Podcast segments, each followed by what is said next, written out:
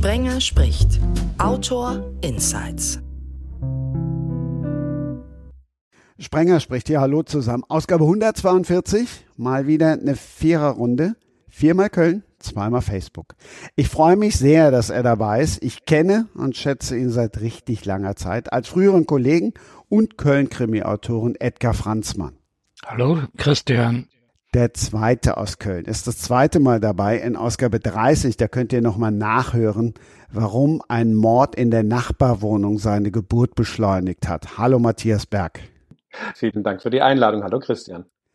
Matthias hat einen Brot- und Butterjob, wie viele AutorInnen.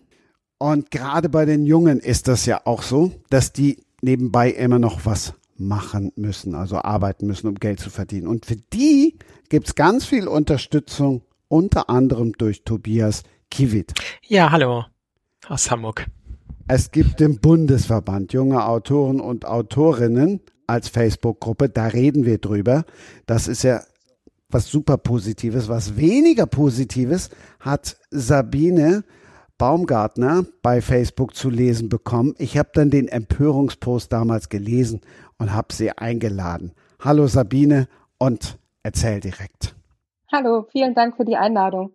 Ähm, also äh, du bist ja auf mich aufmerksam geworden, weil ich eine recht junge Autorin bin. Ich habe jetzt gerade erst mein zweites Buch veröffentlicht und ich verstehe mich als Autorin ohne Tabus. Also ich schreibe über Themen, über die sonst keiner redet und bekomme dementsprechend auch äh, relativ viel Aufmerksamkeit in den Gruppen von Bloggern und Lesern. Und ähm, da ich noch relativ neu bin, suche ich natürlich immer wieder Blogger, mit denen ich zusammenarbeiten kann, denen ich mein Buch kostenlos als Rezensionsexemplar anbiete, von denen ich dann aber am Ende nichts mehr höre und mitunter sogar blockiert worden bin da ist dann halt die Frage, wie geht man mit sowas um als junge Autorin? Ja, also das ist ähm, ein Thema, gerade für junge Autorinnen und Autoren ist es natürlich sehr wichtig, ähm, das Buch zu promoten und ein bisschen Gehör zu verschaffen sich. Ähm, hier haben wir das, also ich würde immer empfehlen, dass man so ein Buch ähm, nicht ohne Aufforderung an jemanden verschickt, ähm, sondern sich erstmal ähm, beispielsweise an Blogger wendet, sie erstmal fragt, ob sie überhaupt bereit sind, so ein Buch zu rezensieren ähm, und erst dann auch das Buch zu verschicken, weil es ja auch sonst langfristig bisschen teuer wird, wenn man es immer verschickt und dann auch keine Antworten mehr bekommt. Das ähm, ist aber genau das Problem. Also es gibt ja Blogger-Gruppen ähm, auf Facebook, die, ähm, wo man halt genau die Gruppen anspricht. Also man, man geht als Autorin hin, man stellt sich vor, man stellt das Buch vor, man tritt mit Lesern und mit Bloggern ins Gespräch, die sind interessiert, man schickt ihnen also das kostenlose Rezensionsexemplar. Meist ist es ein E-Book und wird dann blockiert. Also man bekommt keine Rückmeldung, ähm, wie das Buch gefallen hat, sondern ist, man, man wird komplett geghostet. Ja, das ist ähm, also sinnvoll ist erstmal einen Blogger, Blogger sich auszusuchen, der auch thematisch gut passt. Also einer, der, die kriegen, muss man sich so vorstellen, extrem viele Anfragen. Und wenn die so viele Anfragen bekommen, können die auch nicht alle beantworten. Und dann, ja, blocken ist jetzt vielleicht nicht gerade so ein netter Stil. Aber wenn die sowas tun, dann wahrscheinlich einfach, weil sie überlastet sind. Deswegen einen persönlichen Kontakt auch am besten zu einem Blocker aufbauen, ihn vielleicht auch mal anfragen, ob man mal miteinander telefonieren kann oder ob man mal im Idealfall sich sogar treffen kann. Zum Beispiel im Rahmen einer Buchmesse ist es mal ein guter Ort, wo man sich treffen kann, weil viele Blocker dann ja auch vor Ort sind. Und da einfach einen persönlichen Kontakt aufbauen. Und bei der Auswahl eines Blockers würde ich immer empfehlen zu gucken, ob der auch thematisch passt. Wenn ein Blocker halt immer Krimis ähm, rezensiert, dann und man selber aber keine Krimis schreibt, dann würde ich mich auch nicht unbedingt an den wenden, sondern immer genau gucken, dass es auch passt. Ja. Genau das habe ich ja gehabt. Also ich, ich habe große Blogger, mit denen ich zusammenarbeite, die ich also auch selber als Bloggerin kenne. Ich war also selber jahrelang Buchbloggerin. Und dann gibt es halt die ähm, kleineren Blogger, die selber bekannt werden wollen oder ähm, ja, man sagt nicht direkt bloggen, sondern das sind hauptsächlich Leser, die über ihre eigenen Profile Bücher vorstellen. Und ich glaube, das ist die Problematik. Also man tritt mit denen in Kontakt, man redet mit denen, man hat auch wirklich einen sehr schönen Kontakt bis zu dem Punkt, wo es heißt, hast du denn mein Buch denn mal gelesen?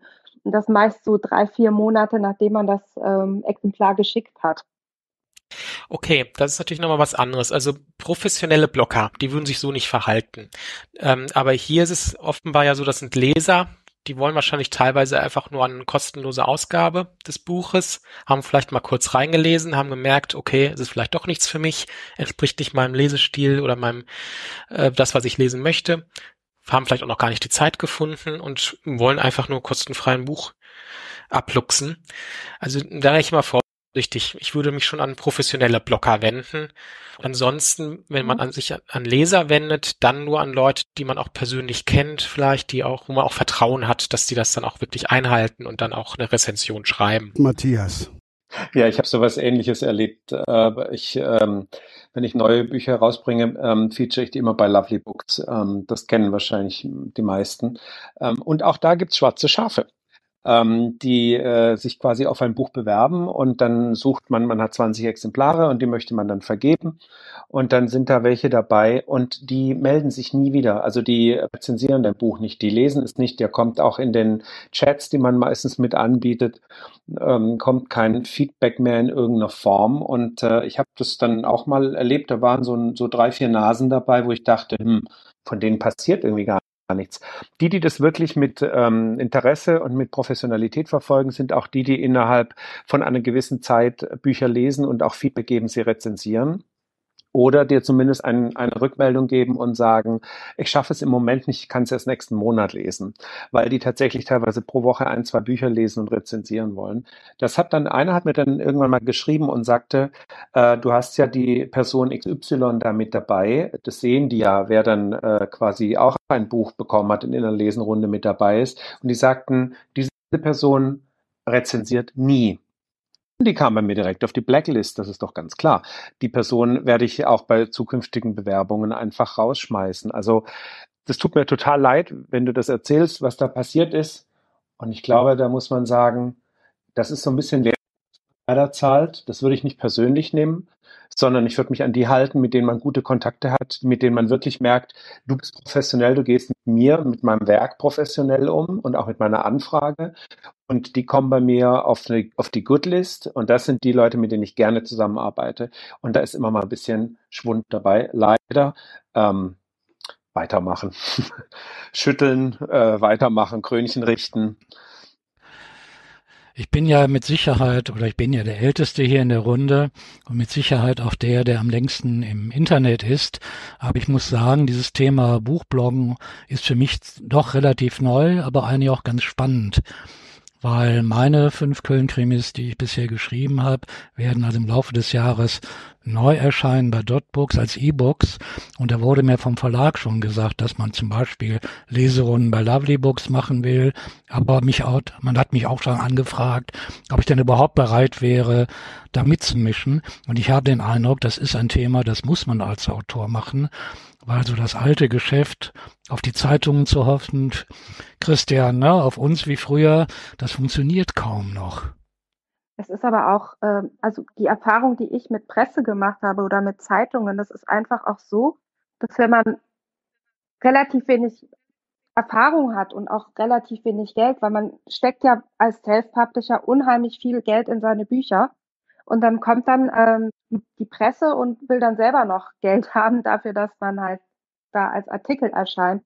Also man kann quasi regional klar werben, wenn man jetzt aber ähm, auf die großen, ich sag mal, Buchpresseseiten will, ähm, muss man halt auch zahlen, um die Werbung zu kriegen. Und das finde ich auch immer problematisch für gerade für kleine Autoren. Echt jetzt? Das gab es zu unserer Zeit nicht, dass man bezahlen musste, wenn über einen berichtet wurde. Es sei denn, du sprichst wirklich von Werbung. Nee, also ich, ich spreche von dem Magazin. Ich weiß gar nicht mehr, wie das heißt. Das müsste ich jetzt nochmal nachgucken. Die haben äh, mir angeboten, mein Buch zu bewerben und ich war dann total happy und, und, und habe dann gesagt, ja klar, schick mir mal deine Kontaktdaten und dann hat sie das alles schön geschrieben, was sie mir anbietet und wie viele Seiten ich kriege und am Ende sollte ich 100 irgendwas Euro zahlen und das ist es mir dann auch nicht wert, wenn ich ähm, noch nicht mal weiß, wer liest es denn. Also ich, ich hatte jetzt keine Referenzen, wie hoch die Auflage sein wird. Aber das okay, klingt aber das total unseriös. Also eine Werbung zu sein, ne? scheint es ja dann eher. Also das ist genau, das ist völlig unseriös. Das scheint ja keine journalistische Arbeit zu sein, die da angeboten wird, sondern da möchte jemand Werbeplatz verkaufen. Aber das kommt tatsächlich, also die gehen auf Self-Publisher halt wirklich zu. Und ich glaube, das ist auch denen ihre Haupteinnahmequelle. Gerade so Autoren, die gerade erst ein, zwei Bücher draußen haben, noch unsicher sind und ähm, da halt Geld verdienen wollen. Das wäre ja mal ein Geschäftsmodell für mich. Jetzt ab jede, jetzt jede Woche nur noch Self-Publisher hier bei Sprenger spricht und nächstes Jahr fahre ich dann irgendwo in die Karibik. Was sagt der Anwalt? Ja, also letztlich haben wir natürlich Privatautonomie. Jeder kann natürlich Verträge schließen, grundsätzlich erstmal wie er möchte. Ähm, ich würde nur jedem Autor davon abraten, für so eine Werbung was zu bezahlen. Also das scheint mir doch eher unseriös zu sein. Ähm, Presseleistungen müssen kostenfrei sein, das ist ganz klar. Und hier ist es ja wohl eher eine Werbung. Da ist meistens eine Werbeanzeige wahrscheinlich viel fruchtbarer als ähm, so eine Dienstleistung. Ich weiß jetzt aber auch nicht, was es für ein Magazin ist, welche Reichweite die haben, ähm, ob es auch sich vielleicht im Einzelfall sogar lohnen kann, 100 Euro zu investieren, wenn man viel verkauft, aber das scheint es mir eher nicht der Fall zu sein hier. Genau, aber was ich noch sagen wollte zu diesen Lovely Books ähm, und den Leserinnen und Lesern, die da nicht bewerten ähm, oder auffallen, nie zu bewerten. Also da würde ich ruhig auch mal an Lovely Books mich wenden und sagen, dass man die dann mal sperrt, dass, dass andere drauf reinfallen oder dass man auch in die Bewertungen sowas reinschreibt, dass es für jeden ersichtlich ist, dass das ein schwarzes Schaf ist. Dann auch rückfordern. Ne? Also es macht bisschen Arbeit, okay. Aber man könnte dann auch, wenn man eine Printausgabe den geschickt hat, beispielsweise, könnte man die auch zurückfordern, weil die halt ihrer Pflicht zur Bewertung nicht nachgekommen sind. Vielleicht müsste man mal machen. Dann würde manch einer dann vielleicht auch äh, da sensibler werden und solche Bewertungen auch vornehmen. Matthias.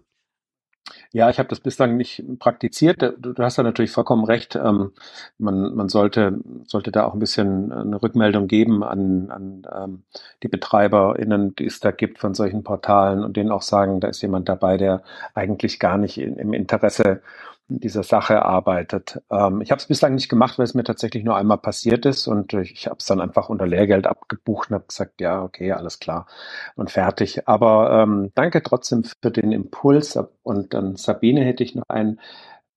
Ähm, ähm, ich finde ja, dass gerade so Werbung in Magazinen und so weiter, das ist ja auch alles viel zu teuer und auch solche komischen 100 Euro Angebote, wie du hattest. Also wir leben in digitalen Zeiten. Also da würde ich ähm, und gerade bei den Themen, die du vorhin kurz angeschnitten hast, äh, deiner Bücher oder deines Buches, das du zuletzt veröffentlicht hast, ähm, bietet sich natürlich dann einfach schlichtweg Insta- oder Facebook-Werbung an, die man auch selber schalten kann mit einem Business-Account, um, um dann entsprechend auf sich aufmerksam zu machen, weil man aussteuern kann, in welche, welche Zielgruppen man erreichen möchte.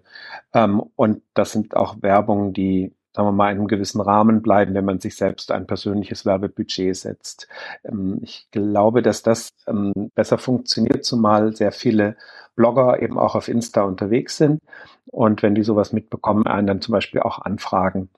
Ähm, das hatte ich auch schon und das war eine sehr positive Erfahrung. Ich werde demnächst auch als alter Hase wahrscheinlich ein Buch im Selbstverlag rausbringen.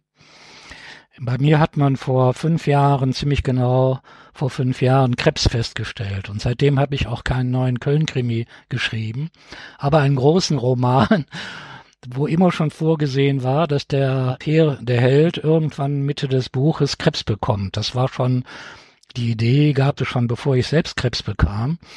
Das will aber keiner drucken. Mein Agent kriegt das nicht los und die Verlage, zu denen ich selbst Kontakt hatte, hier ist ein Kollege bei Emons und meine Bücher sind auch bei Emons erschienen. Das will keiner drucken. Jetzt bin ich aber fest entschlossen, weil ich schon glaube, das ist ein gutes Buch und außerdem ich da fast fünf Jahre lang dran gesessen habe, will ich es also selbst machen. Und am Freitag habe ich jetzt dann oder demnächst in dieser Woche noch ein Gespräch mit meinem Agenten, dass der mich das dann alleine machen lässt. Und ja, dann bin ich natürlich gespannt. Dann muss ich natürlich auch sehen, wie ich das online gut vermarktet bekomme, weil ich halte es für gut und würde es auch gerne verkaufen. Hast du, jetzt traue ich mich fast nicht zu sagen, aber irgendwie gehört es nun mal dazu, ähm, Hast du den Amazon-Verlag mal angefragt? Ich frage vor dem Hintergrund, Nein, hab, du sagtest, Nein, hab, hm, sag ruhig. Äh, Ich hatte bisher das alles den Agenten machen lassen. Mhm. Und also, der hat mir eine Liste von Verlagen geschickt, weil das Buch ist fertig, ne? Anders als meine Krimis, die hatte ich oft schon verkauft, nur von der Idee her an den Heo Emons, der ja gerade verstorben ist. Aber dieses Buch hatte ich fertig geschrieben und es gibt, liegt also vor und dem ist es bisher nicht gelungen, das zu verkaufen. Und deswegen versuche ich jetzt von ihm für dieses spezielle Buch die Rechte zurückzubekommen, um es dann selbst veröffentlichen zu können. Amazon Verlag wäre noch eine Idee, aber bei dem waren wir noch nicht. Kurz, warum ich Amazon auch noch mal ins Spiel bringe, auch wenn es immer heißt, ach, Amazon ist so böse und so weiter. Was die aber haben, und das ist eine gewisse Kraft, ist, ähm, dass sie natürlich gerade im E-Book-Bereich ihre eigenen Produkte, ihre eigenen Bücher, die sie selbst einkaufen, wie, wie ein ganz klarer Publikumsverlag, ähm, die pushen sie natürlich innerhalb von ihrem Ranking. Das bedeutet, wenn du mit deinem Buch da reinkämst und es würde dort veröffentlicht werden, zum Beispiel nur als E-Book, was du ja gerade auch erzählt hast, was du mit den anderen Büchern machst, ähm, dann ist die Wahrscheinlichkeit, dass das in der Sichtbarkeit nach oben schnellt, natürlich viel stärker gegeben, als wenn du es im Self-Publishing-Verlag rausbringst und dann bei Amazon einspeist. Ja, das muss ich dann mal sehen. Ne? Ich habe mich da im Detail noch nicht mit befasst weil ich jetzt erst quasi die Rechte oder die Verfügungsgewalt über den Titel haben möchte. Bis dato gibt es ja eben den allgemeinen Vertrag mit dem Agenten und der hat sich ja bisher noch bemüht und wenn der jetzt bei unserem Gespräch, was wir demnächst führen, sagt, okay, es, er sieht es nicht so, dann will ich das halt autonom machen. Ne? Und dann mal sehen, dann ist Amazon sicherlich eine gute Option. Ja, also äh, Amazon versucht natürlich da so ein bisschen so eine Marktmacht auszuspielen. Ich würde grundsätzlich auch nochmal andere Verlage anfragen. Ähm, wir als Bundesverband junger Autorinnen und Autoren veranstalten ja auch jedes Jahr zur Leipziger Buchmesse ein Verlagspeed-Dating, wo Verlage und Autoren sich daten können, wo wir auch jedes Jahr so 20 Verlagsverträge vermitteln. Ähm, also es lohnt sich vielleicht auch nochmal über den Tellerrand hinauszuschauen, nochmal ein paar andere Verlage gezielt anzusprechen und vielleicht auch im Rahmen solcher Maßnahmen, indem man mal ein Verlagspeed-Dating ausprobiert weil es ja doch so oft ist, dass Verlage sehr viele Manuskripte bekommen, die dann auf den Tischen liegen und äh, die das gar nicht alles lesen können und nicht alles bearbeiten können oder vor allem nicht zeitnah. Und dieses, diese Idee des Verlags-Speed-Datings ist es, dass man schon mal einen persönlichen Kontakt zu einem Lektor oder zu einem Verleger aufbaut, dadurch auch in Erinnerung bei dem schon mal ist. Er kann auch durch ein Gespräch schon einiges herausfinden, ob das ein Stoff ist, der überhaupt interessant ist für ihn. Er muss also erstmal noch gar nicht alles lesen. Und deswegen ist das ein recht erfolgreiches ähm, Konzept, dass wir da wirklich jedes Jahr 20 Verträge von 90 bis 100 Autoren, die daran teilnehmen, vermitteln. Ähm, mhm. Also sowas würde ich durchaus mal nachdenken, vielleicht sowas zu versuchen. Amazon Publishing ja, wobei ich glaub... die dürfen nicht mehr teilnehmen bei uns, weil Amazon ja. Publishing sich nicht an dem Normvertrag hält, also die Verlagsverträge von denen nicht den Standards entsprechen. Deswegen dürfen die ah. nicht mehr dran teilnehmen. Die haben mal früher dran teilgenommen. Mit 75 Jahren passe ich wahrscheinlich nicht mehr ganz in das Feld der jungen Autoren bei euch. Und also jung nein, meint bei uns nicht das Lebensalter. Jung ist bei ah, uns, äh, wer noch jung als Autor unterwegs ist, sind durchaus auch 80-Jährige, können auch bei uns Mitglied sein, haben wir auch. Also ich sage immer, wir sind wahrscheinlich der einzige Jugendverband, ähm, wo noch 80-Jährige Mitglied sein können. Okay. Weil, wie gesagt, nicht auf das Lebensalter abstellen, sondern auf das Jungsein als Autor. Aber ich finde es auch, ich fände es tatsächlich auch gar nicht schlimm, mal zu versuchen, äh, ein Buch in Eigenregie rauszubringen. Ne?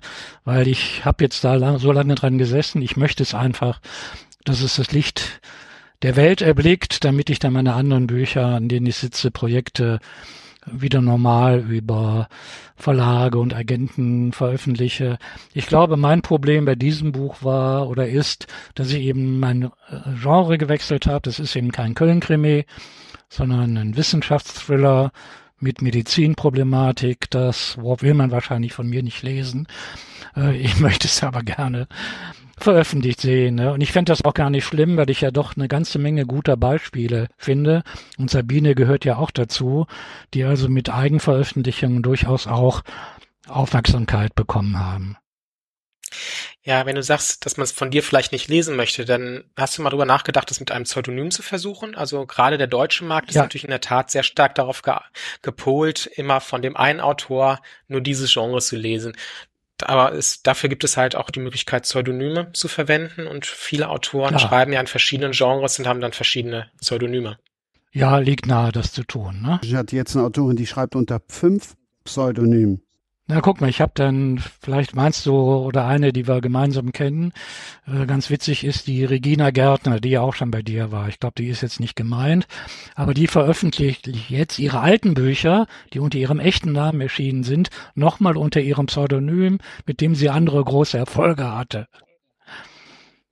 Also das gibt's auch, dass das Pseudonym jetzt plötzlich mehr zieht als der Originalname das ähm, Pseudonym kann man dann dafür nutzen. Aber es gibt eben auch viele Autorinnen und Autoren, die in verschiedenen Genres arbeiten und sie sind eben dann mhm. als Krimi-Autor unter einem Pseudonym oder einem Namen bekannt und wollen jetzt aber mal ein Genre wechseln und der Leser erwartet aber, wenn er dieses Pseudonym oder diesen Namen liest, ähm, erwartet er ein Krimi und deswegen wollen ist es dann halt schwierig und dann ist es besser, dann ein Pseudonym zu nehmen. Auf dem deutschen Markt ist das so seltsamerweise. Auf anderen Märkten ist das gar nicht mehr unbedingt der Fall. Also der amerikanische Markt hat da gar nicht so das Problem.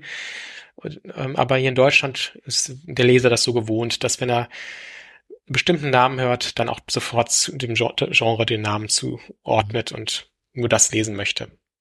Aber die Möglichkeit war in den Gesprächen gar nicht ausgeschlossen. Ne? Also soweit haben wir es gar nicht geschafft. Vielleicht ist es ja, ja wirklich nicht so gut, aber ich, mir ist es halt, halt ans Herz gewachsen. Ne? Kann ja auch mal sein, dass nicht alle Werke so toll sind.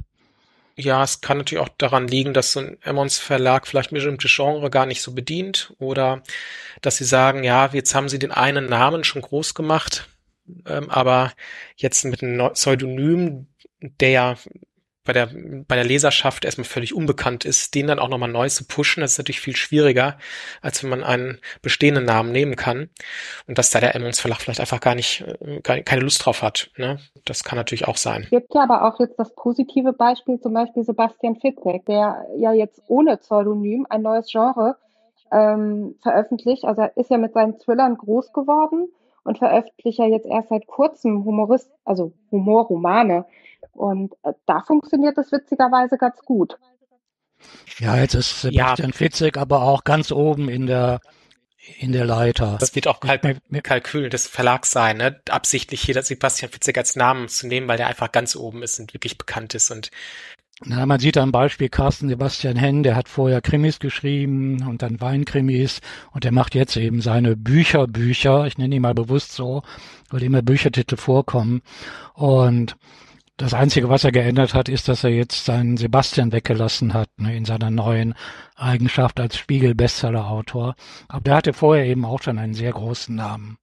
Ähm, das Phänomen ist natürlich vor allem bei den bekannten AutorInnen, also ähm, wo die häufig aus dem Krimi-Bereich oder Thriller-Bereich kommen und dann jetzt Romane schreiben. Also Gisa Klönne ist ein Beispiel dafür, Romy Völk, Melanie Rabe. Ähm, da schafft die Bekanntheit es natürlich, dass man ähm, bei der Autorin oder bei dem Autor bleibt obwohl diese Person dann sagt, ich äh, schreibe jetzt mal so ein anderes Genre. Das ist so eine Entwicklung, die ich beobachte auf dem Markt. Der Tobias hat natürlich recht, es gibt ganz viele, die mit, und mit vier Pseudonymen vier unterschiedlichen Genres unterwegs sind, aber es gibt auch eben diese andere Entwicklung im Moment, die ich ganz schön finde, weil sie tatsächlich mehr so wie in dem angelsächsischen Raum ist, dass einfach ein Autor ein Autor ist oder eine Autorin eine Autorin und sie veröffentlichen die Bücher, die sie veröffentlichen möchten. Und ähm, sie werden gar nicht über die Genres klassifiziert. Ähm, und das entsteht so langsam in Deutschland. Das finde ich eine, eine sehr positive und schöne Entwicklung. Ja, definitiv, das wollte ich letztlich auch sagen, dass es eine positive Entwicklung ist und eigentlich eine Normalisierung, weil es in anderen Ländern eigentlich auch so ist. Ähm, und bekannte Namen, die können das halt. Und da macht man das mit aus Kalkül heraus, dass man gerade sagt, ja, da wird vielleicht manch ein Leser bei diesem Autor bleiben, weil er den Schreibstil schon kennt, weil das ein großer Name ist und dann vielleicht auch in ein anderes Genre mal wechseln und seine Lesegewohnheiten vielleicht erweitern oder gerade so humorvolle Dinge wie Sebastian Fitzek. Ich meine, wir lesen alle gerne was Humorvolles, meistens lieber als was Trauriges. Ähm, dann gehen wir dann auch mit, gerne mit so einem Autor. Naja, ich werde euch auf dem Laufenden halten, wie das mit meinem Buch weitergeht. Auf jeden Fall, das ist ja schon ein Krimi an sich, diese Entwicklung, ne? Die du gerade beschrieben hast. Ja, ich bin, Und dass dann ich bin ja nicht du so am Herzen dabei bist, ne? An dem Buch. Ich bin ja nicht der erste Autor, der mal um ein Buch kämpfen musste. Ne? Es gibt ja andere Beispiele. Äh, selbst wenn du fünf hintereinander veröffentlicht hast, dann muss das sechste eben nicht funktionieren. Das kommt vor, Und und ich finde, wir haben halt heute sehr gute Möglichkeiten, auch im Zweifelsfall ohne Verlag es wenigstens ans Tageslicht zu bringen. Und da lasse ich mich nicht entmutigen. Und wie du das jetzt bei Bookstagram machst, hast du auch gelernt. Nein, habe ich noch nicht gelernt, aber da werde ich mich damit befassen. Mein Agent muss mir ja erstmal erlauben, das Buch selbst zu vermarkten. Das ist ja das Schöne, der Agent verdient zwar eigentlich nur Geld, wenn er wirklich was verdient. Das ist ja das Angenehme an so Agenten. Aber auf der anderen Seite hast du natürlich auch einen Vertrag mit dem und wenn du die Übereinkunft hast, dass die Sachen über ihn gehen, dann muss das halt auch so klar sein. Ne? Wir haben ja einen Juristen hier in der Runde. Das ist halt ein Vertrag, der ist einzuhalten. Aber natürlich kann man den dann auch in Teilbereichen dann für ein bestimmtes Projekt aufkündigen. Okay, mir scheint, dass dann in dem Vertrag wirklich drin steht, dass jedes Buch erst einmal ihm, dass er das vermarkten will, dass er sofort schon die Rechte hat, oder? Also ich, sowas würde ich vielleicht vorsichtig äh, angehen und vorher erstmal nur rein, reinschreiben, man muss es ihm einmal anbieten solche Verträge würde ich machen, dass man dem Agenten nur die Pflicht, sich die Pflicht auferlegt, dem Agenten das einmal anzubieten, wenn er sagt, er möchte es nicht. Aber das Buch habe ich, aber das Buch hatte ich ihm ja angeboten. Das hat er ja schon versucht, auf der letzten Buchmesse so. zu vermarkten. Also das Buch hatte ich ihm ja angeboten. Ich weiß jetzt gar nicht mehr genau, wie der Rechte. Vertrag aussieht. Aber klar ist, dass er an diesem Buch Rechte hat. Okay, gut, wenn er die Rechte aber schon hat. Aber es kann auch sein, dass er mir die wieder zurückgibt. Ne? Ja. Genau, das kann gut sein. Naja, wenn er damit kein Geld verdienen kann, dann ist ja seine Existenzgrundlage damit auch dahin. Äh, warum sollte er es dann noch behalten? Ne? Das aus Dafke oder so, das ist ja Quatsch. Dann kann er es ja auch zurückgeben und sagen, mach doch damit, was du willst, ich konnte es nicht verkaufen. Und dann kannst du dein, genau. dein Ding damit machen, was dir wichtig ist. Ja. Und so nehme ich an, wird das ausgehen. Es sei denn, der sagt mir ganz überraschend, weil ich hatte ihm noch einen Verlag genannt, den wir noch nicht drin hatten. Da habe ich jetzt noch keine, Rück keine Rückmeldung von. Es war nicht Emons, weil mit denen war klar, dass das Buch nicht bei denen reinpasst. Äh, aber hatte ich noch kein Feedback. Ich denke, die wollten es aber auch nicht haben. Also versuche ich es dann alleine. Und wenn ich Hilfe brauche, rufe ich euch an. Auf jeden Fall. Ja, letztlich ist es ja, solange er es versucht, es einen äh, Vertrag zu bekommen, ähm, ist es okay. Und sobald er halt das einstellt, seine Tätigkeit in der Hinsicht, dann kann man ja auch dann kündigen und sich das auch einseitig wieder zurückholen, dass die Rechte. Also solange er nicht nachweisen kann, dass er überhaupt was für das Buch tut, dass er weiterhin auf Verlagssuche ist, solange, ähm, wenn er das nicht mehr nachweisen kann, dann kann man ja auch kündigen von sich aus. Ja, ja, ich, wir haben eigentlich ein gutes Verhältnis. Ich denke, das wird kein Problem sein. Ich habe ihn neugierig gemacht auf das neue Projekt, an dem ich sitze. Ich denke, das findet er spannender. Wir kriegen jetzt ja gerade die Rechtsberatung für Lau. Kriegen die junge AutorInnen bei euch im Verband auch oder brauche ich eine Rechtsschutzversicherung oder was mache ich? Ähm, also wenn man bei uns Mitglied ist, geben wir schon eine, Ersteinschätzung, juristische Ersteinschätzung. Wir prüfen auch für Mitglieder die Verlagsverträge. Wenn man einen Verlagsvertrag vorgelegt bekommen hat, schauen wir uns das gerne an, geben auch Tipps, was man noch verbessern kann oder wo man nochmal nachverhandeln sollte oder raten auch von Verträgen manchmal ab, wenn die auf keinen Fall unterzeichnungsfähig sind. Und ähm, das machen wir für unsere Mitglieder. Das kann ich aber nur für unsere Mitglieder leisten. Ähm, weil das sonst, ja, es läuft alles ehrenamtlich. Ähm, genau, bei uns ist ja Mitgliedsbeitrag 40 Euro im Jahr, ermäßigt 26 und damit können wir als Verein gerade so unsere Kosten decken und diese ganzen Sachen laufen alle ehrenamtlich und kostenfrei. Genau, das bieten wir für unsere Mitglieder an. Ansonsten kann man sowas natürlich auch anwaltlich ähm, buchen. Man kann mich natürlich auch anwaltlich beauftragen. Dann kostet es halt ganz normale Anwaltsgebühren bei einer Erstberatung meistens 190 Euro plus Umsatzsteuer, aber das hängt dann vom Einzelfall ab. Wenn ich für einen Vertrag auch noch verhandeln soll, dann, dann auch mehr. Da kann man mich natürlich auch richtig beauftragen. Ähm, und ja, dann sind es halt anwaltliche Leistungen ganz normal nach dem Rechtsanwaltsvergütungsgesetz, die dann abgerechnet werden. Genau, das kann man aber alles dann vereinbaren. Ähm, und andere Möglichkeit äh, ist, wenn man bei unserem Verlagsbeat-Dating, wo ich vorhin schon von sprach, teilnimmt, da bieten wir das auch kostenfrei mit an für alle, die daran teilnehmen, weil wir da auch ein Interesse natürlich haben, gute Verlagsverträge, dass die zustande kommen und wir wollen natürlich auch immer wissen, wie die Verlage selber, was die da überhaupt anbieten. Ähm, ich sagte ja gerade schon mal, Amazon Publishing haben wir rausgeworfen. Die haben auch ein, zwei Jahre lang dran teilgenommen an diesem Verlag Speed Dating auf der Leipziger Buchmesse. Aber sie halten sich nicht an den Grundprinzipien eines no des Normvertrages. Ähm, es gibt ja den Normvertrag des Verband Deutscher Schriftstellerinnen und Schriftsteller, die der äh, Verband mit dem Börseverein des deutschen Buchhandels mal ausgehandelt hat. Und dieser Normvertrag oder Mustervertrag müsste man ihn eigentlich nennen, der gibt so eine ähm, so Standardvorschema.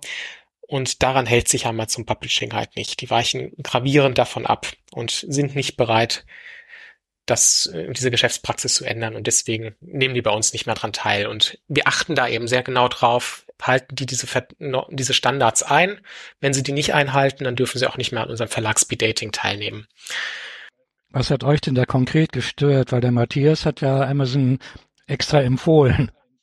Ähm, ja, ähm, äh, Matthias hat es, glaube ich, deswegen gerade empfohlen, weil es halt ähm, werbemäßig, weil die es halt promoten stark und weil die natürlich eine Marktmacht äh, gewisse haben im, im Internet mit ihrem Amazon ähm, wo es einfach gut promotet wird. Ähm, das mag sein, aber die Verträge selber, die sind äh, teilweise sehr schlecht. Ich habe jetzt nicht mehr jedes Detail in Erinnerung, aber es hält sich halt eigentlich überhaupt nicht an den Normvertrag.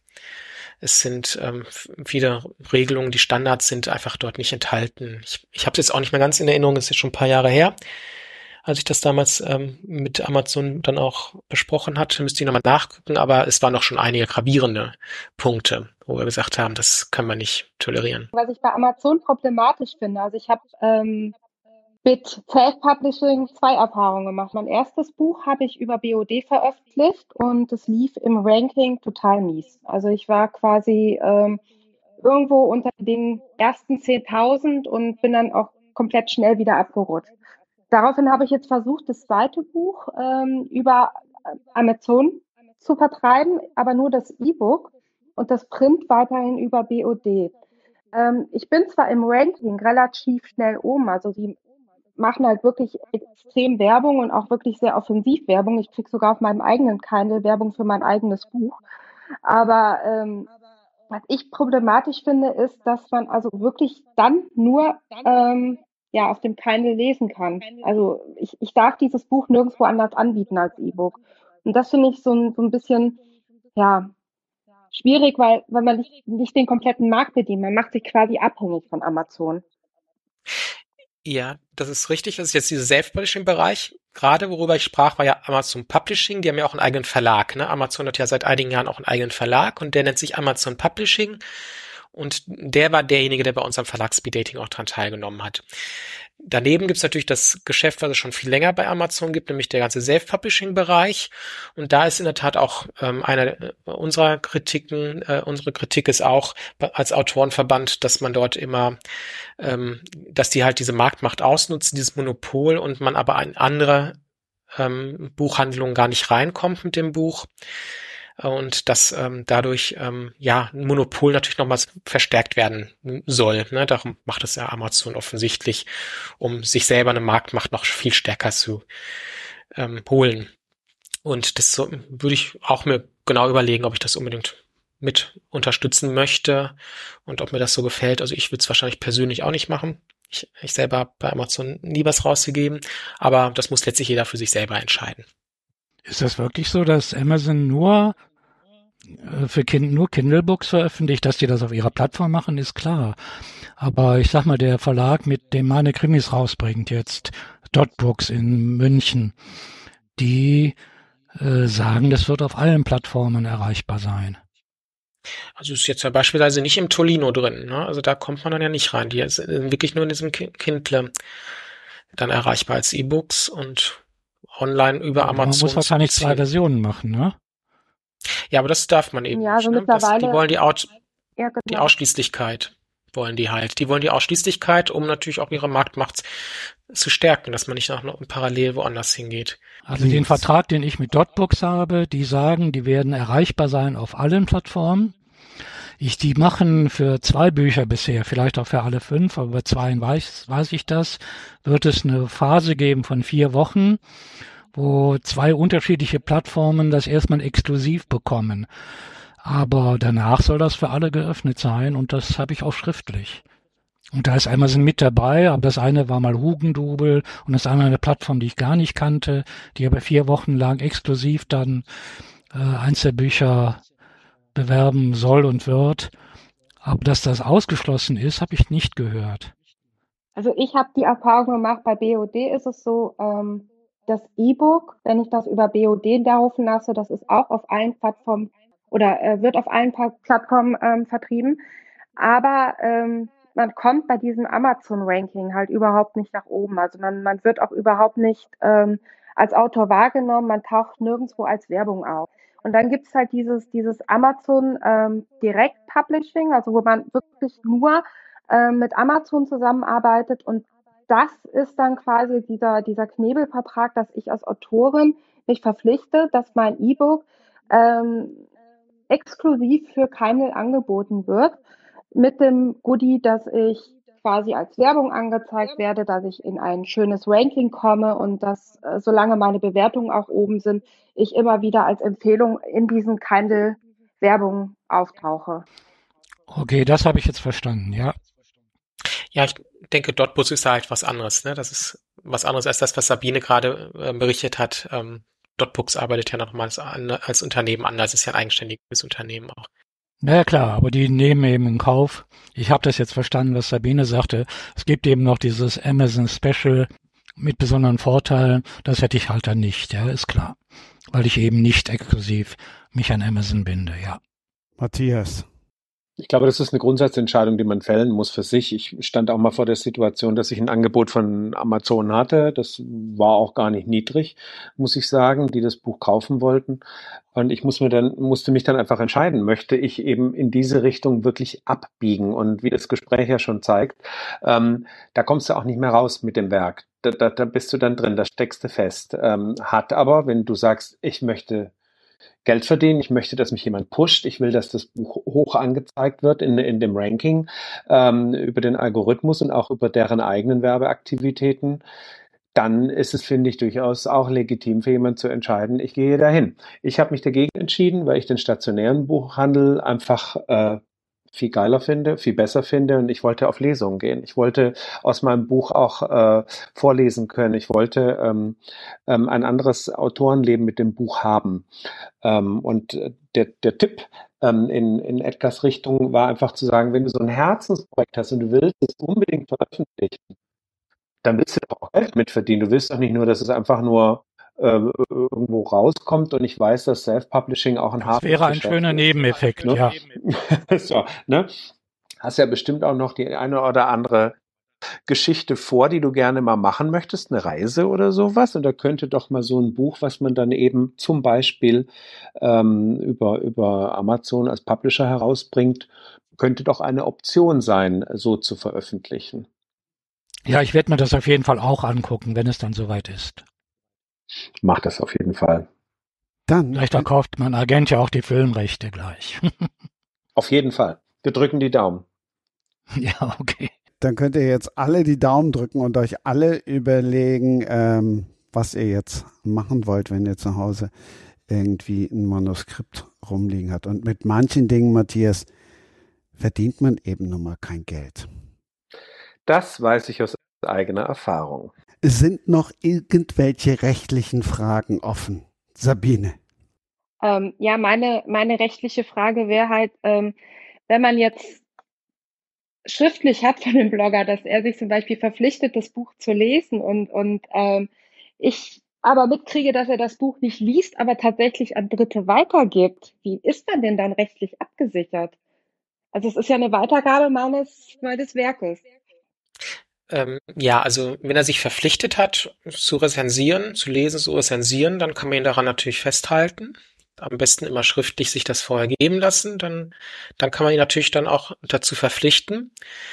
Ähm, man kann natürlich jetzt nicht irgendwie eine positive Rezension erzwingen oder so, ne? Das ist klar. Also wenn er es halt dann zerreisen möchte, verreisen möchte, dann, dann wäre es so.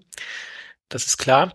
Ähm, und ja, das Buch weitergeben. Man hat es ihm ja äh, letztlich hat man es ihm ja geschenkt eigentlich hm, oder wenigstens übergeben. Er kann natürlich letztlich ähm, später machen, was er will, was er will mit dem Buch, es sei denn, man hätte mit ihm vorher eine Absprache getroffen, dass er es nicht weiterverkaufen soll oder darf, dass man ihm auferlegt, dass es vielleicht auch wieder zurückgeben soll oder jedenfalls nicht weiterverkaufen oder solche Regelungen könnte man natürlich machen oder man sagt, er soll es in einem offenen Bücherschrank stellen.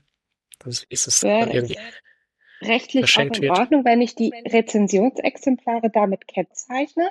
Also es machen ja viele Autoren, dass sie dann reinschreiben auf der ersten Seite, kostenloses Rezensionsexemplar darf nicht weitergegeben werden. Das kann man reinschreiben vorne, genau. Das machen auch viele Verlage, dass sie vorne reinschreiben, Rezensionsexemplar nicht zum Weiterverkauf, ähm, kein Weiterverkauf erlaubt. Das kann man gerne reinschreiben vorne, würde ich machen auf jeden Fall. Ja. Mhm.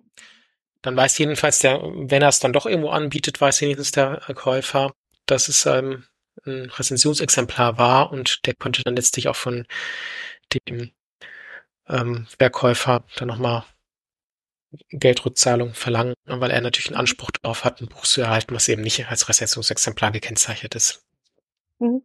Ich hätte noch ein juristisches, juristisches Thema, möchte aber hier kein ganz großes Fass aufmachen. Wir haben gerade 60 Jahre Kassette gefeiert und ich erinnerte mich daran, dass da eine Urheberrechtsabgabe drauf war. Jetzt haben wir ja ganz frisch diese KI-Leute, KI-Geschichten, die also alle möglichen Bücher auswerten. Äh, kann man da nicht mittelfristig auch eine KI-Abgabe quasi für alle Autoren erwirken, die dann meinetwegen über die VG Wort verteilt würde? Möcht, muss man jetzt nicht ausdiskutieren, fände ich aber ein wichtiges Thema für die Zukunft. Ja, also das Thema KI ist natürlich jetzt momentan ein Thema, was sehr weit auch bei den Autorenverbänden besprochen wird und diskutiert wird und auch in der Politik.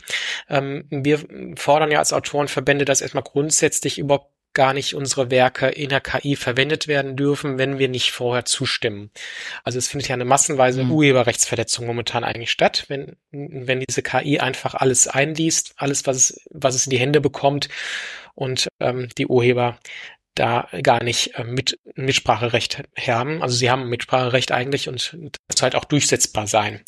Und das ist einer unserer zentralen Forderungen. Wenn wir als Autor dann später unser Einverständnis geben, dann sollte es sicherlich auch so sein, das wäre äh, nach meiner Meinung auch das Richtige, ähm, dass dann Urheberrechtsabgabe erfolgen muss und dass man dann über die VG Wort zum Beispiel, über, über die Wertungsgesellschaften dann auch zumindest darüber Tantiemen bekommen kann ähm, da, das ist der Ziel. Da arbeiten wir momentan auch hin, dass wir solche Regelungen ins Gesetz bekommen und dass genau das passiert. Das ist aber momentan bei den, der künstlichen Intelligenz sehr schwierig durchzusetzen, weil, sie, weil wir nachweisen müssten quasi, woraus hat die künstliche Intelligenz gelernt, welche Texte lag der überhaupt vor und äh, da den Beweis zu erbringen, dass es mein Text war, das ist teilweise äh, fast unmöglich.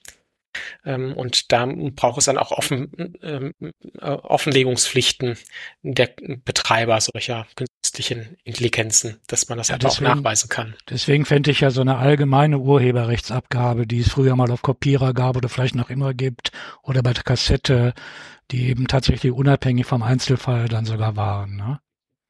Weil diese Schwierigkeit sehe ich ja. Es gibt Kollegen, die sagen, da war aber jetzt mein Buch mit drin, aber das nachzuweisen ist ja extrem schwierig.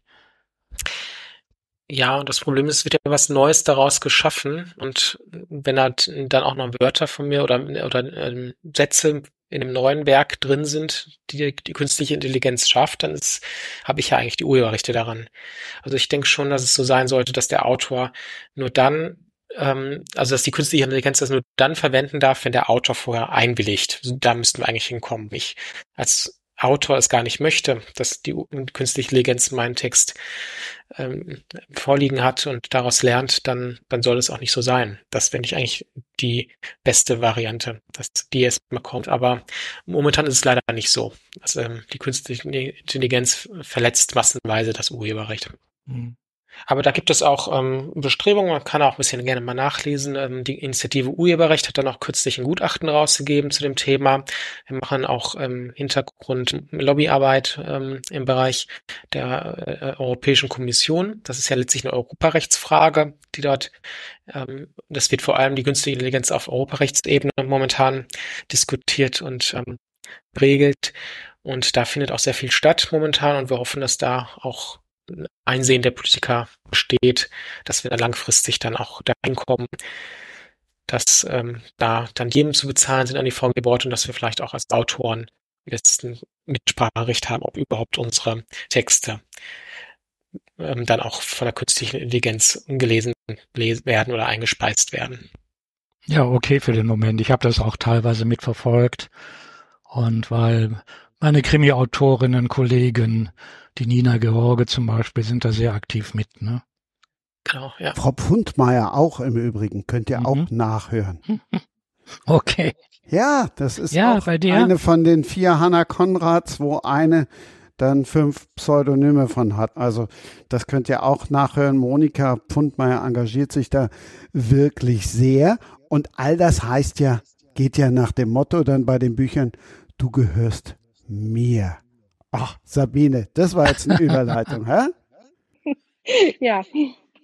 Also erzähl mal von deinem Buch, weil damit haben wir ja begonnen, dass du mhm. besessen, du gehörst mir, jemand anderen gegeben hast, der hat gesagt, es gehört jetzt mir. Genau. ähm, ja, soll ich jetzt einfach mal erzählen, um was es im Buch geht, oder? Genau. Ja, also in Besessen, du gehörst mir, ähm, geht es ähm, um eine Protagonistin, die äh, junge Valerie, die in ihren jungen Jahren quasi häusliche Gewalt erlebt und ähm, ein daraus resultierendes Trauma mitnimmt in ihre Zukunft. Das Buch spielt in Köln und ähm, spielt in zwei Zeitebenen. In der zweiten Zeitebene ist Valerie dann erwachsen und muss mit dem Trauma der häuslichen Gewalt leben, aber auch damit, dass ähm, die ganzen Nebenspieler, die also ihr das Leben schwer gemacht haben, plötzlich wieder auftauchen und sie bedrohen. Und ähm, ich versuche da auf, auf verschiedene Tabuthemen einzugehen, ähm, wie häusliche Gewalt, was ich finde, was noch viel zu wenig thematisiert wird in Büchern, genauso wie ähm, posttraumatische Belastungsstörung, die ja aufgrund einer solchen ähm, Erfahrung auch passieren kann. Genau. Das ist so Hauptthema meiner Bücher oder meines Buches. Alle schweigen andächtig, das heißt, alle wollen ein bisschen mehr hören. Ohne zu viel zu spoilern, das ist die große Kunst hier. ja, also das, es gibt im Endeffekt das ganze Buch wieder. Also der zweite Teil spielt in München, was ähm, 15 Jahre meine Heimatstadt war und ähm, auch immer meine Heimatstadt im Herzen bleiben wird. Und ähm, ja, da kommt es dann nachher zum oder am Ende zum großen Showdown. Was ich quasi mit den Büchern erreichen möchte, ist, dass ich ähm, spannende Geschichten, also ich weiß, dass die, ähm, dass Thriller einen sehr großen ähm, Leserkreis haben. Und ähm, deswegen versuche ich halt immer ähm, Themen, die mich bewegen, ähm, in spannende Thriller zu verarbeiten, damit ähm, ja solche Themen auch vielleicht mal öfter diskutiert werden. Wie bist du denn auf das Thema gekommen? Zum Teil auch aus eigener Erfahrung. Also ich habe ja angefangen, mein erstes Buch ist Verletzte Seelen. Ähm, das war eigentlich ein Liebhaberprojekt. Ich habe da einfach meine eigene Mobbing-Vergangenheit in einen Thriller verarbeitet.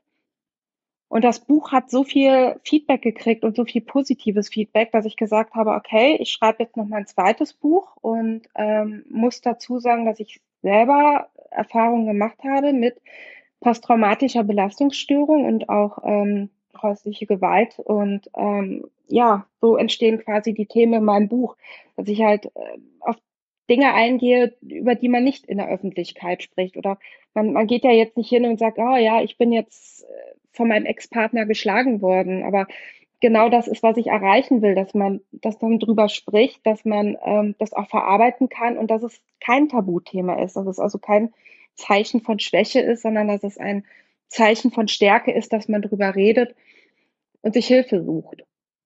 War der Schreibprozess, wenn ich das fragen darf, war das ein schmerzlicher Prozess? Ich stelle mir jetzt vor, wir krimierte Thriller-Autoren nehmen sich ja manchmal Themen, die sie soziologisch oder wie auch immer aus der Gesellschaft herauspflücken, irgendwo aus einer Zeitung haben, da kommt eine Inspiration. Jetzt ist, hast du eine Inspiration, die aus einer ja, eigenen negativen Erfahrung herrührt. Wie, wie kann ich mir da den Schreibprozess bei dir vorstellen?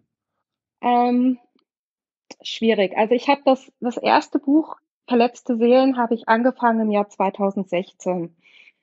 da habe ich in, im Büro gesessen und äh, war kreuzunglücklich mit meiner Chefin und ähm, es kam das Thema Bossing auf, ähm, woraus ich quasi gemerkt habe, hier passiert etwas im Erwachsenenleben, was mir schon als, als Kind oder als Teenager passiert ist. Und daraus wollte ich ein Buch schreiben. Ähm, der ganze Schreibprozess hat dann vier Jahre gedauert, weil meine Mutter zwischendurch, ähm, die mich sehr unterstützt hat, an Krebs gestorben ist. Und ähm, das sind so Themen, die ich auch mit in diesen Büchern verarbeite. Und als das Buch dann quasi beendet war, ähm, stellte sich heraus, dass ich also selber, ähm, ja, wie, wie soll ich sagen, ich habe durch das Schreiben des Buches selber eine posttraumatische Belastungsstörung erfahren. Also durch diese ganze Verarbeitung in einem Thema.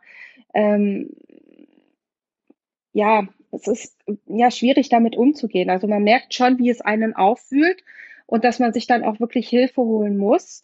Ähm, ich muss aber auch dazu sagen, dass die ganzen Bücher, die ich schreibe, die jetzt auch eigene Erfahrungen wiedergeben, immer in Zusammenarbeit mit meinen Therapeuten stattfinden. Also die, der ist quasi so mein, mein allererster Leser und der allererste, der, der mir sagt, ähm, wie es läuft. ich frage jetzt einfach weiter, ja, ähm, wenn ich mhm. darf.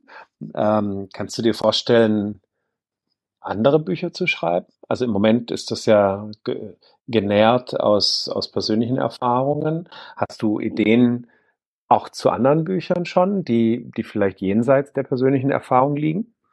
Tatsächlich ja. Also ich arbeite gerade mit einem Pseudonym an einem Ostfriesland-Krimi, der in Aurich äh, spielen wird. Und ähm, ja, da werde ich ganz normal über Morde in Ostfriesland, wie sie in ganz vielen Büchern stattfinden, schreiben. Bin ich sehr gespannt, wie der Schreibprozess für dich dann sein wird. ja, es ist, es ist spannend, weil ich ähm, im Endeffekt, äh, ich wohne, also ich habe ja mit Ostfriesland gar nichts zu tun, außer dass mein Mann aus der Gegend kommt. Und ähm, es, ist, es ist für mich immer ganz spannend, ähm, deswegen auch unter einem Pseudonym, weil der Schreibstil ein ganz anderer ist. Also man, man taucht quasi eine komplett andere Welt ein und, und, und ist dann quasi dieser andere Autor. Wir werden aufpassen, ob Ehemänner ermordet werden, ne? ähm, nee, im, im, Moment werden ähm, Studienkollegen ermordet. Wenn das andere jetzt eigene Erfahrungen sind, Tobias, und dann findet sich plötzlich einer in dem Buch wieder und sagt, pass mal auf, ich verklag dich jetzt. Wie kann ich das verhindern im Vorhinein? Ja, es kommt immer auf diese, also es sind ja Urheberpersönlichkeitsrechte des Einzelnen, die dort verletzt werden könnten. Und deswegen ist es immer wichtig, dass man, dass man das, ähm, was man schreibt, von dem Urbild möglichst weit löst. So hat das das Bundesverfassungsgericht mal ausgedrückt. Es gab ja mal vor einigen Jahren diese sehr bekannt gewordene Entscheidung Esra von Maxim Biller, diesen Roman, wo Maxim Biller äh, über seine ehemalige Lebensgefährtin geschrieben hat und auch über deren Familie. Und da hat sich diese ähm, fast Schwiegermutter und auch die ehemalige Lebensgefährtin doch sehr auf den Schlips getreten gefühlt und haben dann gegen, ich glaube, den Kiepenheuer Witch Verlag war das, glaube ich, ähm, geklagt oder beziehungsweise auch ähm, dann in allen Instanzen Erfolg gehabt. Und da hat das später sogar das Bundesverfassungsgericht darüber zu entscheiden gehabt und ähm, festgestellt, dass eben diese Schwiegermutter sich hat wiedererkennen können und dass, dass sich einfach diese, diese Protagonistin nicht gut genug ähm, von diesem Urbild gelöst hat. Also kann ich jedem Autor immer nur den Tipp geben, mh, möglichst weit vom Urbild sich zu lösen, dass keine Person sich wiedererkannt fühlen kann. Wobei das Wiedererkennen selber wäre noch nicht mal das Problem. Das Problem ist, dass eine dritte Person erkennen kann, dass die gemeint war. Ja, darauf kommt es letztlich maßgeblich an. Also die, und hier ist es eben der Fall gewesen, dass man doch recht leicht Rückschlüsse drauf ziehen konnte auf diese Familie, diese Familien, die äh, von dieser Lebensgefährtin, weil es eben so eine Liebesgeschichte auch war mit Maxim Biller und da konnten einfach Leute sehr schnell Rückschlüsse ziehen, dass wohl offenbar diese Schwiegermutter da sehr stark ähm, eine Rolle spielt in diesem Roman. Und genau, und deswegen muss man gucken, dass man von dem Urbild sich möglichst weit löst. Ähm, Aber Herr Walser durfte Herrn Ranitzky verprügeln. Ja, es gilt natürlich bei Personen des öffentlichen Lebens, die gilt das nur eingeschränkt. Ja, also Personen des öffentlichen Lebens, die müssen auch damit rechnen, dass sie nochmal weiter charakterisiert werden, dass sie, dass sie in einem Roman vorkommen oder auch eine Kritik. Hier war es ja auch Martin Walzer, der eine Kritik an einem Kritiker, einem sehr bekannten Kritiker in diesem Buch verwertet hat und angebracht hat und da ist es einfach so, dass das natürlich eine Meinungsäußerung auch ist, die, die zulässig ist, weil eben der Marcel Reicharnitzky auch eine Person des öffentlichen Lebens ist. Die kennt jeder. Das ist aber bei so einer Schwiegermutter was anderes. Die kennt sonst eben ähm, niemand in der Öffentlichkeit. Und wenn da aber jetzt Verwandte oder Bekannte dieses Roman lesen und erkennen, oh, diese Schwiegermutter, die kommt da gar nicht gut weg, die hat da Eigenschaften, von der ich gar nichts wusste oder ja, das, da kann man ja verstehen, dass da so eine Person dann auch sich auf den Schlips getreten fühlt und dann ihre Urheberpersönlichkeitsrechte geltend macht. Genau, und dieses Buch ist ja bis heute auch verboten. Es, also ähm, das Bundesverfassungsgericht hat das ja dann nochmal bestätigt. Es sind wohl noch einige wenige Exemplare im, im Umlauf, die vor dem Verbot schon verkauft worden sind. Die gelten in der Branche jetzt auch als recht wertvoll. Dennoch wäre ich da auch jetzt als, wenn ich so ein Exemplar hätte, sehr, sehr vorsichtig, sowas ähm, weiter zu verkaufen. Ne? Also weil natürlich da auch, wenn es diese Schwiegermutter oder diese Lebensgefährtin, die ehemalige, ähm, erfahren würden, könnten natürlich auch gegen Privatpersonen klagen. Ne? Also es ist ja nicht nur eine Klage gegen diesen Mitch Verlag, sondern jeder, der dieses Buch weiter veräußert, weiter verbreitet, der macht sie unterlassungspflichtig. Genau, aber wie gesagt, es gilt halt, ist schon ein Unterschied, ob man eine Person des öffentlichen Lebens kritisiert oder ähm, Dinge ähm, in einem Roman ähm, ausbreitet, als wenn man eine Person nimmt in ihrer die völlig privat ist und völlig unbekannt ist. Und was Martin Walzer ja auch nicht gemacht hat, jetzt irgendwie aus dem Privatleben von Marcel Reicharnitzky was mhm. zu berichten. Ne? Das ähm, ist natürlich auch nicht geschehen. Auch da hat natürlich Marcel Reicharnitzky eine gewisse Privatsphäre, äh, auch als Person des öffentlichen Lebens. Also die Öffentlichkeit hätte jetzt nichts, hatte nichts anzugehen, wenn er jetzt irgendwie eine besondere Krankheit gehabt hätte oder irgendeine schlechte private An, ähm, Angewohnheit, von der eigentlich niemand was weiß. Ne? Wenn es so wäre, dann könnte er auch sagen, okay, das ist meine reine Privatsphäre. Wir haben das ja auch ähm, ähnlich bei diesen ähm, Büchern, die jetzt ähm, momentan vertrieben werden, äh, geschrieben worden sind zu Angela Merkel. Ne? Die hat ja auch ähm, als Kommissarin ermittelt sie jetzt ja. ja. Also hat ja ein Autor auch in, so eine Reihe geschrieben, Miss Marple, mäßig, ne, so mhm. wo Angela Merkel äh, in der Uckermark ermittelt. Und hier ist es ein bisschen satirisch. Sie ist eine Person des öffentlichen Lebens. Da ist immer ein bisschen mehr erlaubt. Und ähm, muss man sich dann konkret anschauen, wie sie da in dem Buch wegkommt. Wenn da auch da irgendwas Privates über sie drin wäre, äh, was die Öffentlichkeit nicht angeht, dann könnte so eine Angela Merkel da auch was gegen tun. Ähm, da sie auch gar nicht als Kommissarin tätig ist, in Wirklichkeit, sondern Schickerin ist, könnte sie auch sagen, sie könnte sie, würde sich gerne dagegen wenden, könnte sie wohl auch machen. Macht sie wohl offenbar nicht, weil sie auch genug Humor hat und es auch ihre Popularität natürlich fördert. Wo kein Kläger, da kein Richter. Ich weiß nicht, das frage ich mich auch immer wieder, wie das eigentlich wäre, wenn das Buch mal irgendwann richtig erfolgreich ist und mal verfilmt wird. Da könnte natürlich auch Angela Merkel dann hergehen und sagen, sie möchte finanziell daran beteiligt werden. Du, das ja, ist verfilmt worden. Oder ist es sogar schon verfilmt mhm. worden? Ja, das müsste, das weiß ich selber gar nicht, wie das konkret jetzt in dem Falle, wie, wie Autor und Angela Merkel sich da geeinigt haben.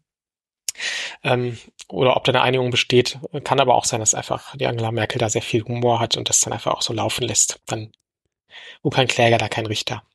Wie Angela Merkel darauf reagiert hat, das könnt ihr in Ausgabe 120 nachhören bei Sprenger spricht.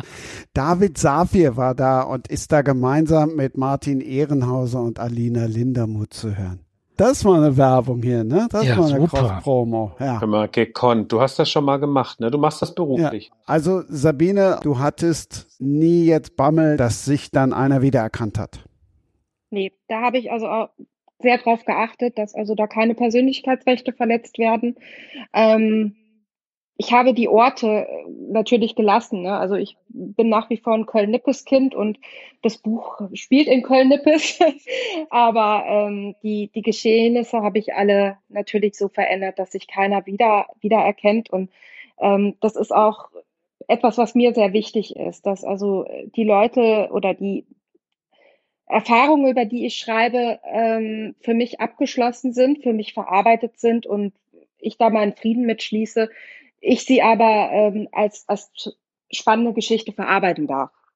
Matthias, du hast ja auch mal Thriller geschrieben bei deinem ersten hm. Besuch. Nein, jetzt kommt nicht die nächste Podcast Cross Promo. äh, bei deinem ersten Besuch. Folge, Folge 30. Genau, haben wir ja schon drüber gesprochen. Du weißt hm. es sogar auswendig, ich nicht. Ähm, hattest du während der Thriller-Reihe irgendwann mal rechtliche Befürchtungen?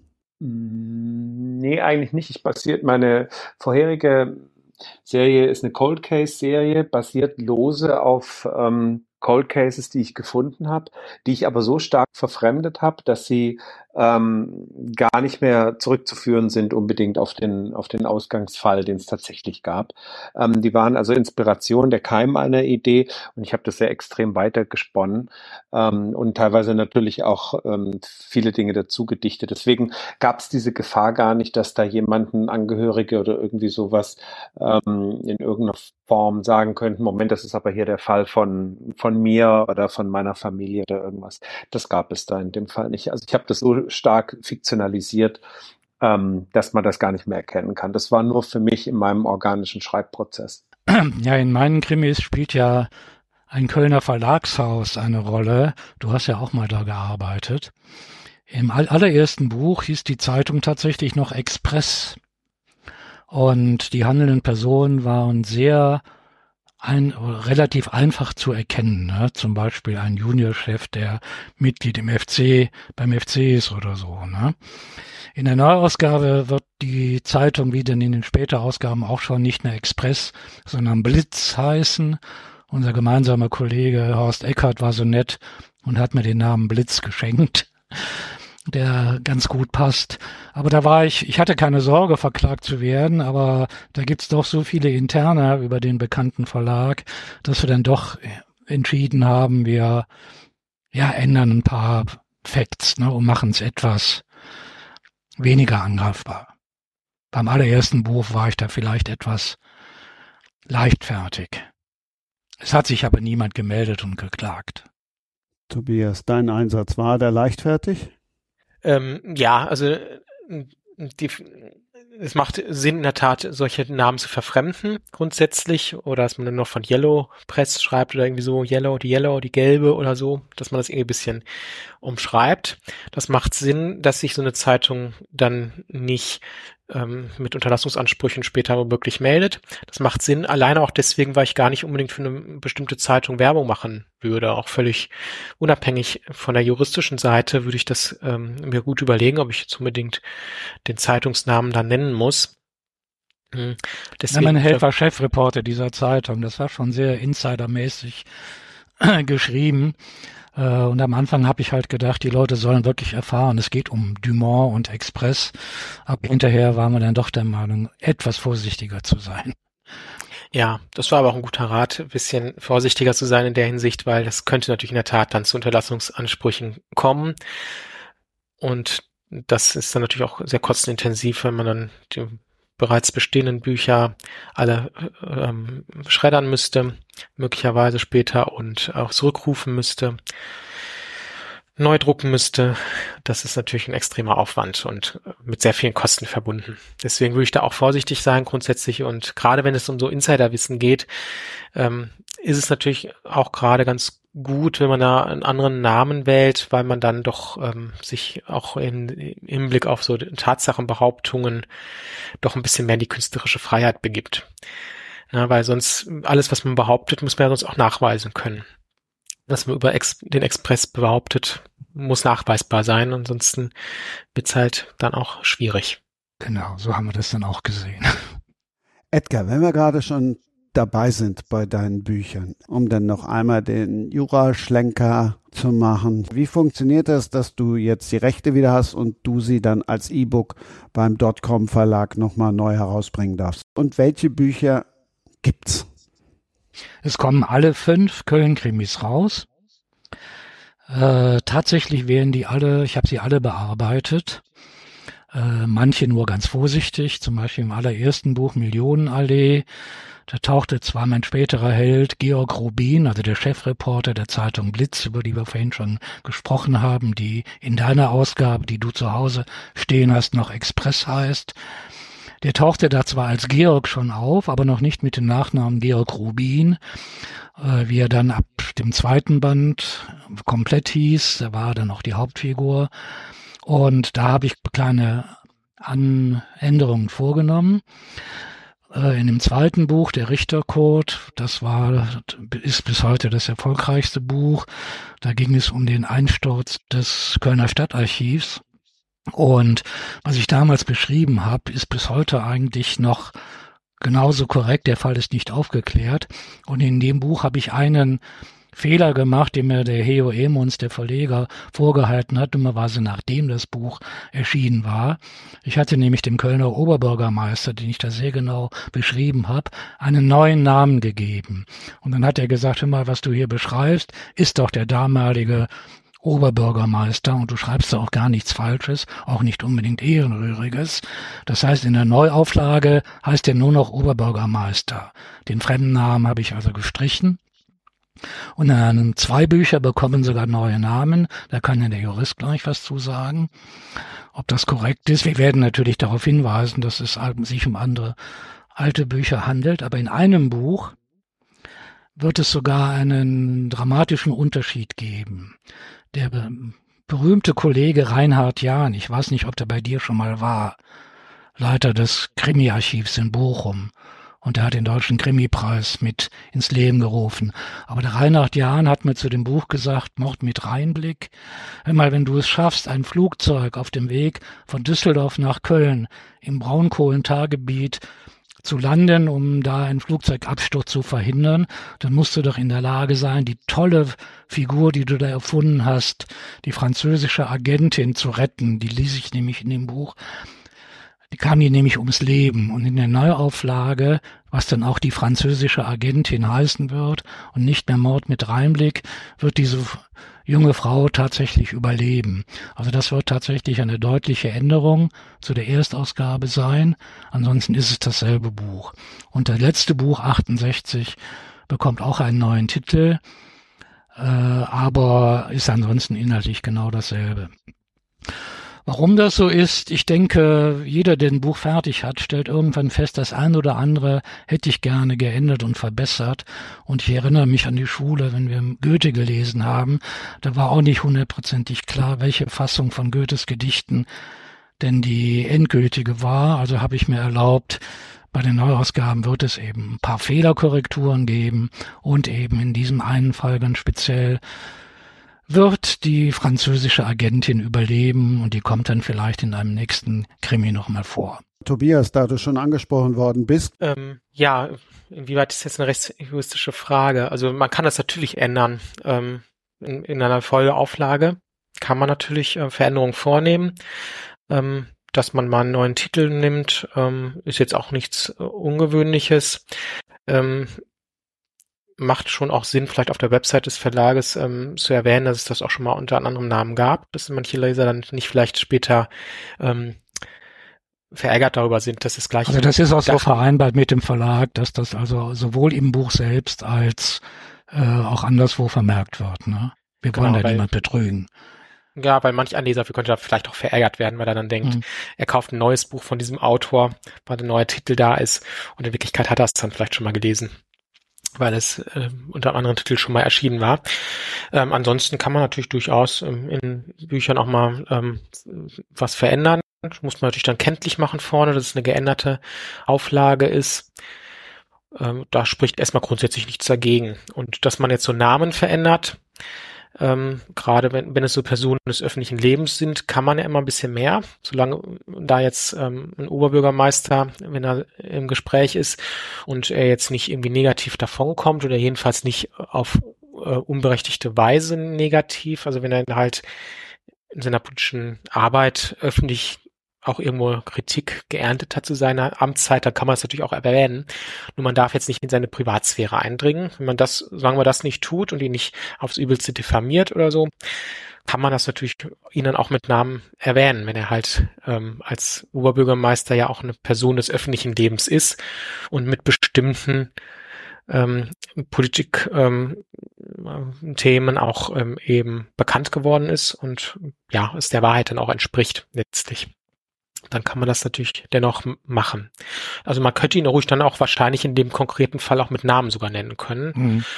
wenn man das unbedingt möchte. Aber ich finde es eigentlich auch ganz charmant, ihn einfach nur Oberbürgermeister zu nennen, weil es ja meistens auf den Namen gar nicht so stark ankommt für die fiktive Handlung. Ne? Ja, und ich fand den Hinweis dann von Heo Emons eigentlich ganz okay, weil er sagte, du beschreibst das so genau, das, ist jetzt zwölf Jahre her, das Ereignis, und es stimmt immer noch. Ne? Das ist immer noch nicht ganz aufgeklärt, dass wir damals in diesem Zusammenhang geschrieben haben und die Auftritte des Oberbürgermeisters, die sind den Leuten noch zum Teil im Gedächtnis. Ich fand es dann eigentlich auch richtig, ihm keinen fremden Namen zu geben, so sollen die Leute sich ihren Teil denken. Mir ist das, oder das ist wahrscheinlich jedem Leser oder jeder Leserin schon mal passiert, gerade wenn du auch viel liest, dann kaufst du ein Buch, denkst, geil, hatte ich noch nicht, und dann liest du es zehn Seiten und denkst, fuck, kenne ich ja schon, das heißt jetzt nur anders. Darf ich das, ohne das vorher zu kennzeichnen? Na, wir kennzeichnen es ja. Das ist so vereinbart und also wenn es wirklich als Neuerscheinung erscheint, dann könnte der Leser letztlich auch ähm, Rückgabe fordern, also ähm, rückabwickeln, weil er sagt, das Buch kannte er schon, das muss man schon kenntlich machen. Das würde ich schon kenntlich machen, dass das Buch einfach nur unter einem neuen Titel jetzt erscheint. Auch auf der Website würde ich es deutlich machen, ins Buch selber reinschreiben. Würde ich auf jeden Fall tun. Definitiv. Also ich muss es. Streich mal den, ich bin einer, der den Konjunktiv nicht unbedingt liebt ich muss es dann auch als Autor oder Autorin. Ja, also man läuft ansonsten Risiko, dass da Regressansprüche kommen, beziehungsweise Rückabwicklung gefordert wird vom Leser. Ob das dann jeder einzelne Leser tut, ist eine andere Frage. Manch einer wird sich auch sagen, okay, so ein Buch kostet jetzt auch nicht so viel Geld, ähm, dann verschenke ich es halt weiter oder was auch immer. Ähm, aber er hat, man hat ja auch dann verärgert. Na, ne? und man möchte den Leser ja auch nicht verärgern. Also juristisch würde dann aber der Anspruch bestehen, dass man ähm, dann äh, rückfordern könnte als Leser und ähm, ja, man hätte ihn auch noch verärgert. Das sind die Verlage eigentlich auch hinterher. Ich hatte das mit meinem Debütroman, der vollkommen erfolglos war, und den haben wir irgendwann unter neuem Namen, unter, also sowohl Autorennamen als auch neuem Titel ähm, äh, bei Weltbild rausgebracht und zwar nur als E-Book und das war dann eben auch mit einem entsprechenden Disclaimer am Anfang gekennzeichnet, dass das Buch schon mal unter anderem Namen äh, veröffentlicht worden war, eben weil die Verlage sich dann natürlich ja auch selber schützen wollen, wenn sie das Buch dann quasi neu rausbringen. Das war auch jetzt in den Gesprächen mit Dotbooks überhaupt kein Problem. Äh, wir haben es zwar schriftlich festgehalten, aber es war völlig klar, dass wir da niemand hinters Licht führen wollen. Wieder was gelernt, Sabine. Du merkst, also wenn du dein Buch nochmal neu rausgeben willst oder wieder auflegen willst, dann weißt du jetzt, was vorne reinkommt. Habe ich tatsächlich vor mit einem meiner Bücher. so, und ich bin dann jetzt mal weg. Ich schreibe jetzt mal die ganzen Klageschriften an, wenn wir das mit der Juristerei schon durchziehen und mit der Klagerei. Ein Nein, ihr sollt die Folge jetzt nicht, also ihr könnt sie jederzeit hören, aber ihr müsst sie jetzt nicht hören. Aber in Ausgabe 30, da hat Matthias ja erzählt, warum er zu früh auf die Welt gekommen ist. Weil eben in der Nachbarwohnung jemand ermordet worden ist. Gab es da nie Klagen, dass das in jeder Biografie steht, Matthias?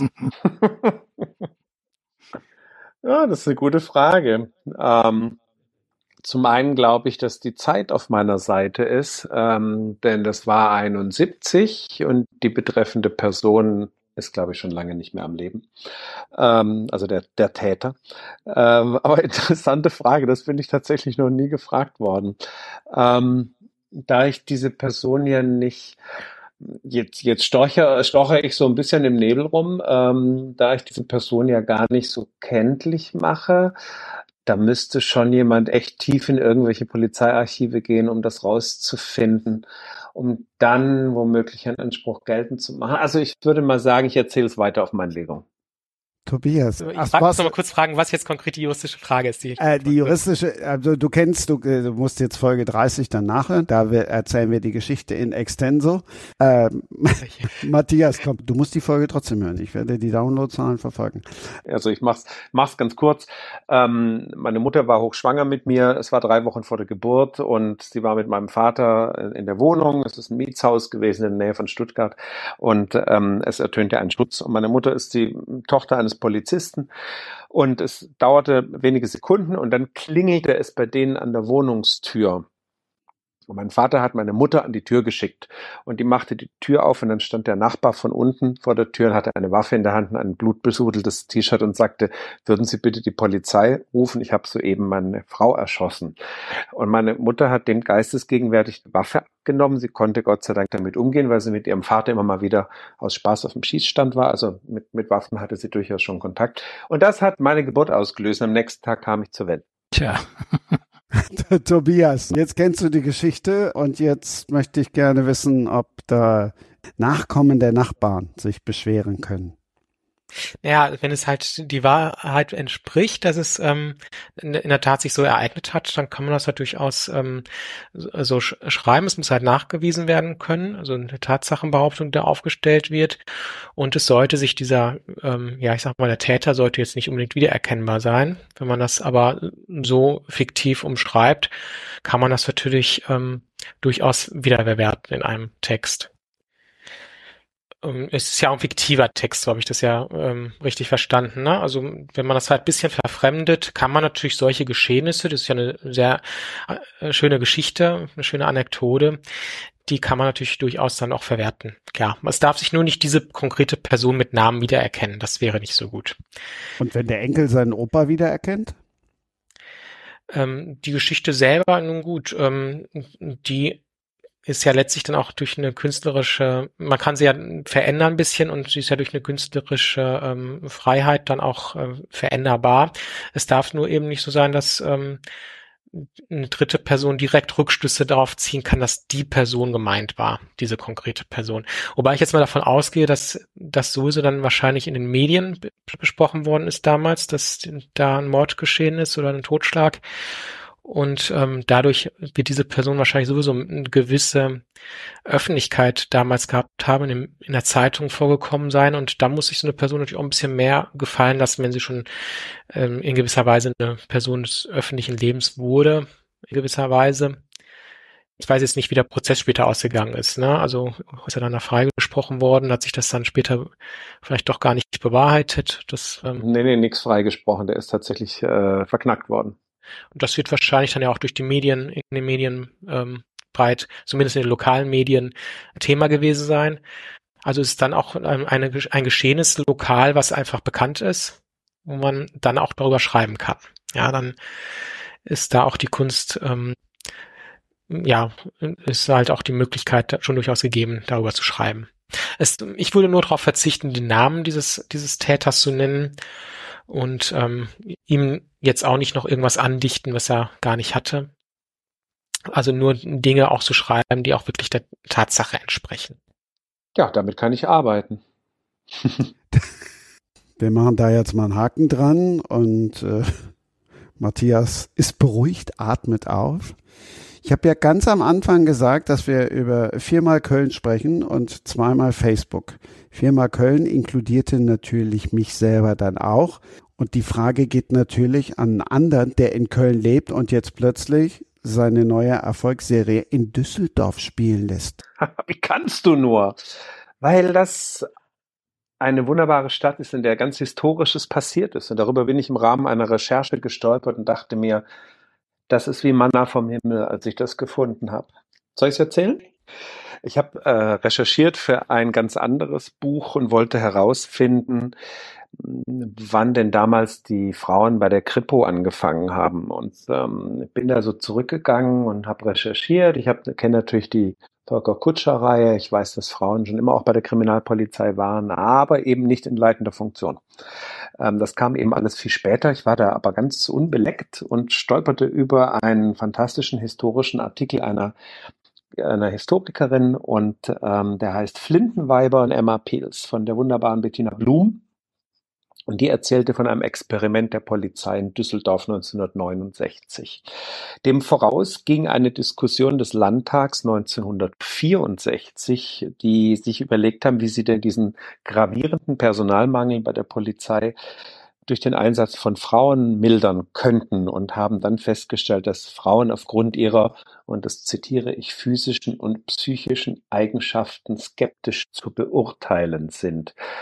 Das ist ein starkes Stück. 69 war aber die Not so groß und das waren jetzt keine großen ähm, Gleichstellungsentwicklungen, die die dazu getrieben haben, sondern das war wirklich die pure Not, dass es viel zu wenig Männer gab, die sich für den Kriminaldienst gemeldet haben. Also hat man Seiteneinsteiger und Einsteigerinnen gesucht, Mann und Frau, die bei der Polizei anfangen sollten. Und somit kamen die ersten Frauen zum, zur Polizei nach Düsseldorf ins Polizeipräsidium am Jürgensplatz und wurden dort gleichberechtigt mit den Männern ausgebildet zu Kriminalbeamtinnen. Die mussten vorher schon eine Ausbildung gehabt haben, mindestens 22 Jahre alt sein, maximal 28. Und ähm, in diesem Artikel von Bettina Blum gibt es unter anderem einen Sternartikel. Und der Stern hat im Sommer 69 den veröffentlicht und hat diese Damen porträtiert. Und äh, das war für mich die Initialzündung von Die Kriminalistin, der Tod des Blumenmädchens, was aktuell erschienen ist im Emons Verlag. Tolle Nummer. Vielen Dank. Hätten gern noch ein bisschen was aus dem Inhalt gespoilert. Wir haben eine ähm, Erzählerin, das ist eine der sechs Kriminalistinnen, die im Polizeipräsidium in Düsseldorf angefangen haben. Ähm, jetzt schlage ich kurz eine Brücke zu dem, was wir vorher besprochen haben, nämlich ähm, Persönlichkeitsrechte etc. Ähm, denn die Historikerin hat tatsächlich in, für ihre Dissertation, die sie 2006, glaube ich, veröffentlicht hat, mit ein paar der Damen von damals sprechen können. Und ich war ganz heiß darauf, die Kontakte zu bekommen. Ich wollte unbedingt auch mit den Damen sprechen. Und das hat nicht funktioniert aus verschiedenen Gründen, die ich jetzt überspringe. Und ich war am Anfang sehr enttäuscht und dachte mir, wie schade, weil man möchte ja gerne als Autor authentisch sein. Man möchte mit jemand sprechen, der genau diesen Beruf gemacht hat, der, der diese Details erzählen kann, wo du spürst, genau das ist es, das muss ich in mein Buch aufnehmen. Und das hat nicht funktioniert. Und dann habe ich gemerkt, das ist ein großes Glück für mich, weil ich habe sechs Frauen erfunden, und deren Geschichte, Namen, Aussehen, es ist alles fiktional, komplett von vorne bis hinten und kein Mensch kann sich beschweren und sagen, das war meine Mutter, meine Tante, meine Oma, wer auch immer. Das blieb für mich quasi außen vor und das Glück war, ich konnte die erfinden. Und ich habe eine Erzählerin erfunden und das ist Lucia Specht. Sie ist 22, kommt aus dem Ruhrpott, will diesem Ruhrpott endlich entrinnen ähm, und sie fängt dort bei der Polizei an. Sie bekommt auch nach kurzer Zeit, sie macht Station in der Mordkommission, einen ersten Fall. Es wird nämlich in einer Studentenbude unter dem Dach bei einem Brand wird eine Leiche einer jungen Frau gefunden, einer Studentin Lena Malberg. Und ähm, während ihr Chef, der sie nicht leiden kann, weil sie eine Frau ist und auch gar nicht will, dass Frauen in diese Behörde kommen und dem sehr skeptisch gegenübersteht, dass sie alles nix, alle nichts taugen, der sagt, das war ein Raubmord, der hakt das Ding schnell ab mit seiner Ermittler ähm, Vergangenheit oder seiner Erfahrung. Und Lucia beißt sich an dieser Geschichte fest und versucht herauszufinden, was da wirklich passiert ist. Das ist eine Kriminalgeschichte in diesem Roman. Ansonsten erfahren wir viel über die Damen selbst, auch über die Situation von damals. Wie war das für Frauen? 69 galt zum Beispiel immer noch, wenn du verheiratet warst, ähm, dass Frauen sich äh, wenn sie einer Tätigkeit, einer Erwerbstätigkeit nachgehen wollten, die brauchten eine Genehmigung von ihrem Ehemann. Ansonsten ging das nicht und er konnte diese auch sofort wieder zurückziehen. Das nur mal so als kleines Beispiel, wie damals die Welt so ein bisschen tickte. Das war hochinteressant. Also es ist ein Kriminalroman, ist zugleich auch ein, eine Zeitreise nach 1969. Falls du auf einen Kriminalhauptkommissar Franzmann stößt in Düsseldorf, lass den weg. Das war mein, Das war mein Vater. Wirklich? Ach Quatsch, wirklich? Ja, ja, mein Vater war, aber ich glaube, der war um diese Zeit beim Landeskriminal, Landes beim LKA. Kriminal LKA. Mhm. Und mein Bruder Gerald, der war allerdings bei der Düsseldorfer Polizei. Äh, in welchem Kommissariat war der?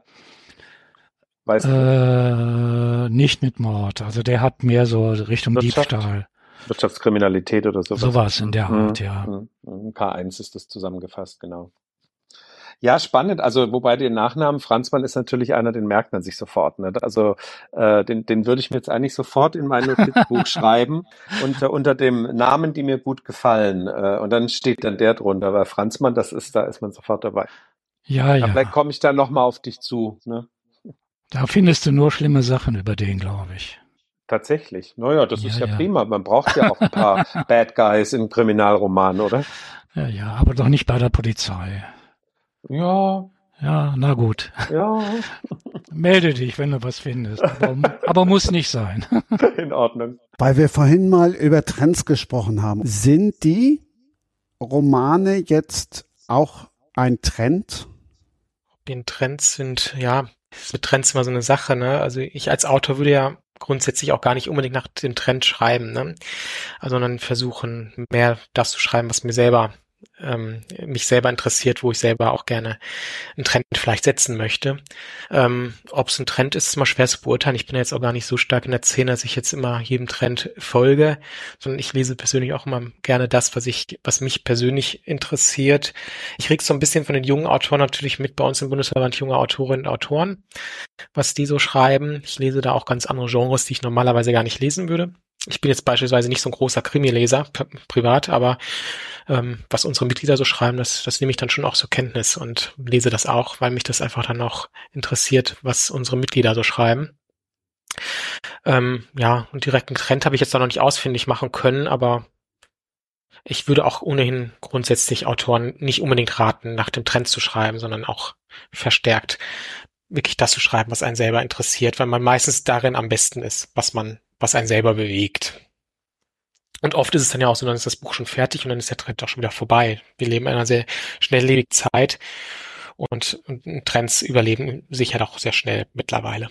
Ja, also ähm, ob Romane Trends sind oder nicht, kann ich jetzt so auch nicht sagen. Also ich bewege mich in Gruppen auf Facebook, die sehr viel mit äh, Büchern zu tun haben. Ich leite auch eine eigene kleine ähm, Facebook-Gruppe, die sich die anonymen Buchsüchtigen nennt. Da sind also hauptsächlich Mitglieder, die ähm, ja so um die 100 Bücher im Jahr lesen. Und ähm, die Schwerpunkte da sind eindeutig. Also es geht eher so Richtung Krimi, Thriller. Ähm, wir haben aber auch sehr viele Romanautoren in dieser Gruppe, die aber leider tatsächlich untergehen. Also ähm, ja, die, die sehr, also ich, ich bin halt jemand, ich lese auch tatsächlich die Bücher aller Autoren, die bei mir in der Gruppe sind. Und ich muss sagen, wir haben sehr viele spannende Autoren in dieser Gruppe, aber ähm, sie gehen einfach unter, weil ähm, ich glaube, dass so der ja, Trend kann man jetzt nicht sagen, aber ich glaube einfach die, die Lust an etwas Bösen, etwas Blutigen, etwas Geheimnisvollen ist größer als ähm, an einem Roman, wo man halt äh, vielleicht eine Familiengeschichte erfährt oder äh, so eine dahinplätschernde Story hat. Das ist tatsächlich etwas, das beobachte ich bei mir in der Gruppe, das kommt leider überhaupt nicht an. Ja, wir reden schon über Kriminalromane, ne? nur eben aus einer anderen so, Zeit. Ja. Ja, aber das ist, ähm, also ich, ich lese gerade im Moment einen, einen spannenden, ähm, ja, es nennt sich auch wieder Thriller, ähm, aber er, er, schreibt auch über True Crime vom Jörg Pieska, der hat jetzt ähm, die Pain Matrix Reihe rausgebracht, der Kannibale, sowas bewegt die Leute, also so True Crime Geschichten oder so so blutige Geschichten, so ähm, Dinge, wo man wo man Gänsehaut bekommt. Das ist momentan so das, wo wo die wo die Leute auf den Zug gerne aufspringen. Ich sitze gerade an einem Projekt, von dem ich nicht wusste, dass es ein Trend sein könnte äh, weil ich schreibe zum ersten Mal über eine jugendliche Heldin, die ist 15 Jahre, der Roman spielt 1985. Es ist natürlich trotzdem ein Spannungsroman, aber eigentlich ist das Genre ist sowas wie Young Adult Fantasy und mir war gar nicht klar, dass das Trend ist.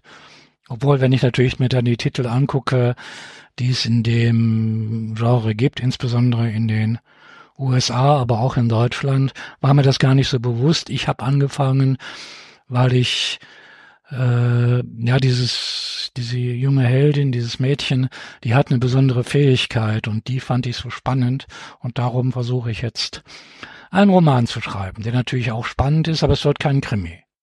Ich habe das Buch eigentlich aus einer organischen Entwicklung meines Schreibens hin entwickelt. Ähm, ich habe äh, in der vorherigen Reihe Preis der Rache und Lohn des Verrats die Lupe Svensson und Otto Hagedorn Reihe, mit der ich in Folge 30 schon zu Gast war. Wow. Ähm, äh, da habe ich Rückblenden immer gehabt in die 70er mhm. und 80er Jahre. Und da habe ich schon gemerkt, dass mir das, dass ich da wahnsinnig Lust drauf habe auf diese Zeitreisen. Da waren nur kleine Rückblenden und als dann diese, dieser Artikel mir in die Hände fiel, wusste ich, das ist super, ich will eine Geschichte mal erzählen, die nur 1969 spielt. Und diese Einordnung, ob das jetzt gerade ein Trend ist, das läuft dann ehrlich gesagt dann in dem Moment, wo das die Agentin in die Hand bekommen hat, weil mhm. die sortiert es nämlich für mich ein, weil die ah, ja. ist in der Marktbeobachtung und die hat dann gesagt, hör mal, das ist super, das passt, das ist gerade eine Entwicklung auf dem Markt, dass genau diese 1970er Jahre, äh, späte 1960er, frühe 1970er Jahre, jetzt im Moment so eine Ära sind, wo es viele Narrative gibt. Ähm, und da entsteht gerade so, so, so, so ein bisschen was. Ähm, und dann, ja, dann kam ich wohl zum richtigen Zeitpunkt, weil eben ähm, das genau eine Ära ist, die mit Verlaub hier auch schon über 50 Jahre her ist. Ähm, und ähm, das passte dann irgendwie ganz gut. Aber das Schreiben kam bei mir einfach diese, das, es trieb mich quasi in diese, in diese Epoche. Es war kein Kalkül. Nein, ich finde auf jeden Fall, das Setting fand ich sehr, sehr spannend, schon als ich es vorher gelesen habe. Die Idee ist super und ich kann mich auch sehr gut an diese Zeit erinnern. Mein letztes Buch hieß ja 68 und spielte also 1968 und da gab es mich ja auch schon und ich kann mich also sehr genau an die ja, an die Vorurteile, an die Gesellschaft von damals erinnern. Und deswegen sind wir Studenten ja damals losmarschiert, den Muff von tausend Jahren, den gab es ja nicht nur an den Unis, den gab es ja auch tatsächlich ganz stark in der Gesellschaft. Und das mit der Polizei zu verbinden, halte ich für eine ganz super Idee. Ja, das, es war auch wirklich ein großer Spaß, das zu finden und das auszuschmücken. Jetzt bin ich ja selber Jahrgang 71 und habe aber Gott sei Dank auch jemand ähm, eines älteren Semesters dann gefunden. Und das ist mein Zeitreisender gewesen. Und das war super, weil der eben äh, damals ähm, 19 Jahre alt war in, in Düsseldorf äh, gelebt hat und mir genau erklären konnte, wo man hingeht. Du kennst bestimmt das legendäre Cream Cheese ähm, und solche Geschichten. Das sind ja Orte, das ist ein, ein, ein, ein, ein ganz besonderer Club, würde man heute sagen, mhm. ähm, gewesen. Ähm, und äh, ich kann ja schlecht dorthin fahren, den, den gibt es nicht mehr. Es gibt ihn nur auf Fotos, es gibt ihn nur auf ähm, in kleinen Filmen, aber von jemandem zu erfahren, der selber dort war, der dir dann sagt, wie es dort war, das ist eben dieser Eindruck, ähm, da kommst du eben in der Authentizität einfach einen, einen ganzen großen Schritt weiter nach vorne. Und äh, das war ein großes Glück, den, den zu finden und ähm, ja, mit ihm per Telefon Zeitreisen zu machen. Das war super. Mhm. Ja, ich suche noch eine, eine Frau, die 1985 15 Jahre alt war. Da hab ich, bin ich noch nicht so fündig geworden. Im Moment unterhalte ich mich mit meinem großen Sohn. Der ist auch schon 50. Aber tatsächlich so ein bisschen diese exakte Sicht, da würde ich auch noch für mein Projekt noch ein bisschen recherchieren wollen. 1985 äh, ist genau die Zielgruppe, die Sprenger spricht hört. Jetzt dein Aufruf. Achtung, ihr seid gesucht, Zeitzeuge gesucht. Hatten wir auch noch nicht im Podcast bei Sprenger spricht. Und bitte, Edgar Franzmann sucht wen? Also eine Frau suche Buch, eine, nicht eine Frau fürs Leben. Die hat. Ja, vielleicht auch das kann sich. Nein, bin ja zweimal verheiratet, das reicht eigentlich. Nein, aber ich suche tatsächlich jemand, der 1985 15 Jahre alt war. Am besten eine Frau. Jetzt seid ihr alle weg? Nee, jetzt haben alle einen Taschenrechner rausgeholt. Also, Jahrgang, Jahrgang 1970. Jahrgang 1970 so. Tut mir leid, ne? Also falsches Geschlecht. Also so. Naja, Mann, Mann war ich ja selbst um die Zeit. Und wie gesagt, mein ja. großer Sohn, Oliver, war damals ja auch ja, der Jahrgang 72, also relativ nah dran. Der hat mir zum Beispiel schon ganz am Anfang was korrigiert. Ich hatte da das junge Mädchen sagen lassen, tanzt wie Silvio Francesco. Da hat der gesagt, was, wer ist das denn? Ne? Und hat daraus Rigera gemacht. Vamos a la playa. Aber solche komische Sachen schreibt man dann plötzlich. Und damit haben wir auch alle den Ohrwurm für heute Abend. Das habe ich gerade auch gedacht. Ich wollte aber noch mal darauf zurück, weil wir ja auch eine Frau in der Runde haben, auch eine, die modern ist, die sich das wahrscheinlich gar nicht vorstellen kann, was Matthias eben auch erzählt hat, dass Frauen in der Zeit, in der seine Kriminalistin, ich gehe mal von aus, der zweite erscheint ja bald, ich gehe mal von aus, dass es auch einen dritten, vierten und einen fünften geben wird.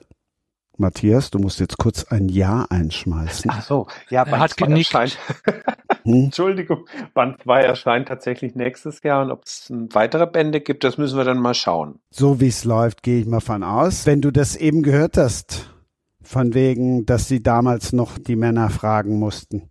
Ich muss schmunzeln, weil ich ähm, komme ja aus einer nicht ganz deutschen Familie. Also meine Mutter war Philippiner, mein Vater war Deutscher. Und ich weiß, dass meine Mutter damals in, nach Deutschland gekommen ist in den 70er Jahren, hat mein Vater auch relativ schnell kennengelernt. Die beiden haben geheiratet, sich verliebt und ich habe Dokumente gefunden, in denen mein Vater für meine Mutter die Bewerbung geschrieben hat. Und ich fand das total befremdlich und dachte, es ist so ein Philippiner-Ding, also dass halt ähm, das unter Asiaten so ist, dass die, die sind ja ihren Männern immer noch hörig, die sind ja Hausfrau, die sind, also nicht überall, aber da, wo ich herkomme, sind die Frau noch die Hausfrau, die Mutter, die sich um den Haushalt kümmert und der Mann geht arbeiten. Aber es ist tatsächlich etwas, was in den 70er Jahren so üblich war. Und das ist für mich, ähm, wenn ich mir das so heute vorstelle, ich müsste meinen Mann fragen, ob ich Bücher schreiben darf. Also er hat meine Bücher noch nicht mal gelesen, deswegen wird es da ein bisschen schwierig. Ja, es ist ja auch noch gravierender gewesen. Also wenn man, also du dürftest als verheiratete Frau gar keinen Buchvertrag mit einem Verlag abschließen, weil Frauen erst nach 1969 als geschäftsfähig angesehen worden sind. Also davor war das, äh, war das immer, hatte der Mann ähm, da ganz klar die, den Finger drauf. Das, äh, und ähm, allein an der Sprache, wir kennen die Anrede Fräulein, damit war klar, ob diese Frau verheiratet ist oder nicht.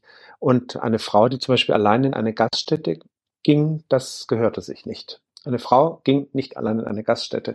Ähm, dann setzte sich entweder jemand dazu, um das ein bisschen so zu schützen, aber eine Frau geht allein in eine Gaststätte gab es nicht. Ein Mann geht allein in die Gaststätte. Der heißt auch immer in der Anrede Herr, ob der verheiratet ist oder nicht, war seine Privatsache. Das Privatleben von Frauen war immer kein Privatleben, es war immer öffentlich. Einfach allein durch die Anrede wurde das einsortiert und das ist auch erst in den 70er Jahren abgeschafft worden.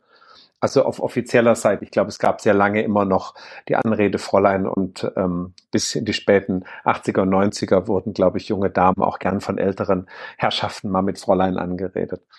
Ich habe tatsächlich meine Ausbildung in einem Betrieb gemacht. Das war noch so ein alteingesessener Familienbetrieb. Und die Ausbildung habe ich begonnen 2002 als Bürokauffrau. Und ich, ich kam in dieses Büro und die ähm, Personal Mitarbeiterin, die da gearbeitet hat, die war tatsächlich Jahrgang, ich glaube, 55, 50 so um den Dreh. Und die sagte mir noch, dass ich einer der wenigen weiblichen Auszubildenden bin, weil der Familienoberhaupt dieser Firma ähm, erst seit kurzem, also der war auch schon so um die 60, als ich da angefangen habe, erst seit kurzem akzeptiert hat, dass Frauen auch im Büro arbeiten. Das fand ich ganz skurril. Also es ist auch in den Bezeichnungen so, wenn du in den, in den späten 60er, an frühen 70er Jahren ähm, eine Ausbildung in der Bank gemacht hast als Frau, hieß, warst du später ein Bankkaufmann. Mhm. Den Begriff Bankkauffrau gab es nicht. Also eine Frau hat die Ausbildung zum Bankkaufmann gemacht. Es gab eine Kauffrau, gab es nicht. Es gab einen Kaufmann. Also und da merkt man einfach häufig schon in diesen sprachlichen Differenzen, ähm, wie, wie unterschiedlich Frauen gegenüber Männern trachtet wurden und wie man sie eingeordnet hat in einer Art gesellschaftlich-sozialen Hierarchie. Nehmen wir zum Abschluss nochmal den Rechtsanwalt ins Boot. Gibt es heutzutage noch, also sprich 2023, Unterschiede, gerade jetzt auch was an euch als Verband herangetragen wird zwischen Männern, Frauen, S? Ja, also zum Glück hat sich da ja doch sehr viel getan. Also ist immer wieder erschreckend zu hören, dass noch in den 70er Jahren eben solche Regelungen galten, dass die Frau nicht arbeiten durfte, wenn der Mann das nicht erlaubt hat. Das ist zum Glück ja ähm, also hört sich ja eigentlich an wie das vorletzte Jahrhundert. Ne? Wenn man noch bedenkt, dass es in den 70er Jahren, bis in die 70er Jahre so galt, das ist natürlich schon extrem. Ähm, heute spielt das zum Glück nicht mehr so die Rolle. Wir haben natürlich immer noch eine gewisse Ungleichberechtigung, was bei Gehältern, was Gehälter betrifft, dass Frauen oft weniger verdienen. Das haben wir weiterhin. Ähm, es gibt ja auch im Literaturbereich ähm, weiterhin die Beobachtung, dass ähm, dass ähm, Bücher von Autoren vielleicht ein bisschen stärker in der Öffentlichkeit bekannt sind als von Autorinnen, auch wenn es sich da mit der Zeit ein bisschen gebessert hat. Aber wenn man mal so ein bisschen guckt, die Rezensionen in den Zeitungen, das sind doch häufiger Bücher von Männern, die rezensiert werden als Frauen. Ne? Das findet man da schon statt findet da schon so statt.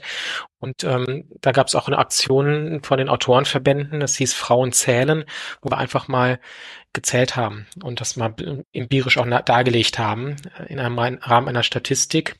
Kann man alles nachlesen auf der Website fairerbuchmarkt.de, ähm, also einer Initiative der Autorenverbände. Und ähm, das ähm, ist sicherlich auch heute noch ein Problem, dass da muss ich einfach in den Köpfen weiter noch was bewegen, dass auch Autorinnen ja, weil sicherlich nicht daran nicht, dass es mehr Bücher gibt von Männern. Das kann man sicherlich nicht allgemein sagen. Zumal ja auch die Frauen diejenigen sind, die eher lesen. Mehr, mehr Frauen lesen ja als Männer. Und warum sollten dann mehr Männer schreiben? Das ist sicherlich nicht der Fall. Aber in der Öffentlichkeit wird das doch stärker wahrgenommen. Dass Rezensions, Rezensionen doch über Bücher von Männern öfter geschrieben werden als von, über Bücher von Frauen. Das ist sicherlich noch bis heute der Fall. Ich bin gerade überrascht. Ihr nicht? Nein, ich kenne die Statistiken. Ich war ja mal zwei Jahre lang Vorsitzender des Syndikats und da waren wir mit dran beteiligt. Die Statistiken stimmen immer noch. Auf der anderen Seite mussten wir sagen, äh, in diesem Verband selbst Syndikat, also der, dem Verein der deutschsprachigen Krimi-Autorinnen, waren also die Zahl der Frauen und Zahl der Männer äh, eigentlich ausgeglichen. Ne? Also schreiben zumindest von denen, die Mitglieder beim Syndikat sind, gibt es genauso viel Frauen wie Männer mittlerweile. Ja, und umso, umso erstaunlicher ist eben, dass aber in den Zeitungen doch ähm, die Bücher von Männern eher rezensiert werden als von Frauen. Noch immer. Ähm, es hat sich da sicherlich auch einiges getan mit den Jahren. Das mag sicherlich vor 20 Jahren noch extremer gewesen sein, aber dieses Denken ist eben noch nicht allen angekommen also ich, wir stellen das ja bei uns im Bundesverband junger Autorinnen und Autoren auch fest. Wir sind ja auch, ähm, wir bilden ja auch wirklich äh, beide Geschlechter gleichmäßig ab, wie es ungefähr auch in der Bevölkerung der Fall ist. Also auch sehr ausgewogen, 50, 50 Prozent. Und ähm, das ist, ähm, das muss ich dann aber auch eben in der Öffentlichkeit ähm, bei der Werbung der Bücher und bei der Rezension widerspiegeln. Ne? Und da muss sicherlich noch umdenken bei manchen Journalisten passieren. Ich habe ähm, jetzt nur so aus, aus meiner Büchererfahrung halt äh, online, ich habe mit wahnsinnig vielen Self-Publisher Frauen zu tun. Und ähm, ich finde es immer sehr interessant zu sehen, äh, wie bekannter die werden. Also ich habe irgendwie das Gefühl, dass gerade so im Self, ähm, Self-Publishing-Bereich die Frauen erfolgreicher sind als im Verlag. Also ich habe immer das Gefühl, dass Frauen schle oder schwerer haben, einen Verlag zu finden, dafür aber als Self-Publisher, gerade so mit der Werbung auf Instagram, Facebook oder Lovely Books, ähm, da sehr viel Erfolg haben und auch sehr bekannt werden. Also ich habe da, es ist meine persönliche Erfahrung. Ja, man hat ja, ja, bei Fifty Shades of Grey gesehen, da hat die Autorin, die als Self-Publisherin angefangen hat, den ganzen Lübbe Verlag gerettet, ne? Mhm das hat sicherlich auch teilweise was mit Genres zu tun, ne? weil vielleicht viele Frauen in bestimmten Genres eher schreiben, Liebesromane. Ich gehe mal davon aus, dass das mehr Frauen schreiben als, als Männer. Und bestimmte Genres laufen halt im Self-Publishing besser als in anderen, als, als, als ähm, im Verlag. Ne? Und oder andere Genres laufen wiederum nicht ganz so gut im Self-Publishing. Die funktionieren dann nicht so gut. Und das, daran liegt sicherlich auch, dass dann viele Frauen dann dadurch sehr erfolgreich sind im Self-Publishing. Wobei das Thema Frauen in Bücher ähm, immer gut funktioniert. Also früher war es ja immer so, es, der Mann schreibt ein Buch und der Hauptprotagonist ist ein Mann. Und mittlerweile ist es ja auch wirklich ähm, beliebt und auch etabliert, dass die Hauptfigur eine Frau sein darf, wie jetzt die ähm, sechs Frauen, die einen Mordfall aufklären. Also äh, das finde ich auch immer ganz spannend, dass es, dass sich das so gewandelt hat, dass also mittlerweile Frauen die Starken sind in den Büchern. Ja, das glaube ich auch. Da ist ein ganz deutlicher Wandel passiert und zwar auf ganz verschiedenen Ebenen, auf der schreibenden Ebene, auf der Hauptcharaktere-Ebene, aber auch in dem ganzen Buchmarkt. Also ähm, es sind immer mehr Frauen auch in Führungspositionen ähm, in den großen Verlagshäusern angekommen. Ähm, wenn man die Longlist oder so von Buchpreisen oft ansieht, ist es in wenigen Ausfällen, ein, ein, in wenigen Fällen so, dass es eigentlich paritätisch ist oder dass es sogar mehr Bücher von Frauen sind, die es auf die Listen schaffen. Also ähm, es ist nur, und das ist meine persönliche Betrachtung, aber vielleicht irre ich mich, habe ich manchmal den Eindruck, dass es häufig bei Preisen so ist, dass es eher Männer Preise bekommen als Frauen. Aber ich glaube, auch das wird sich noch ändern. Gut, dass jetzt keiner hier sagt, Mensch, da sind drei Männer und eine Frau. Was ist das für ein Podcast? Das ist ein Podcast, der jetzt zu Ende geht und der in der Ausgabe zuvor schon drei Frauen hatte, nämlich Sarah Kämpfle, Katrin Hanke und Sarah Nisi. Also, ich darf mich bei euch vieren bedanken. Mm, ich habe viel gelernt. Ich gehe davon aus, dass viele Zuhörer und Zuhörerinnen auch viel gelernt haben. Freue mich, dass ihr da wart und weiterhin euch allen viel Erfolg. Also, Dankeschön. Ja, danke dir und dir weiterhin auch viel Erfolg und euch Kollegen und Kolleginnen natürlich. Vielen herzlichen Dank für die Einladung. Es war mir eine große Freude und äh, ich wünsche euch weiterhin viel Erfolg. Ja, auch von mir vielen Dank für äh, dieses Interview, auch euch kennengelernt zu haben. Teilweise kannte ich euch zwar auch schon, aber manche noch nicht. Und ähm, ja, wenn Fragen sind juristischer Natur, immer sich in Organisa ist es einfach immer wichtig, sich in Autorenvereinigungen ähm, zu engagieren. Wir hatten vorhin schon gehört, Syndikat gibt es, es gibt es den Bundesverband junger Autorinnen und Autoren und es gibt noch viele, viele andere, da einfach Stau zu machen als Autorin und als Autor.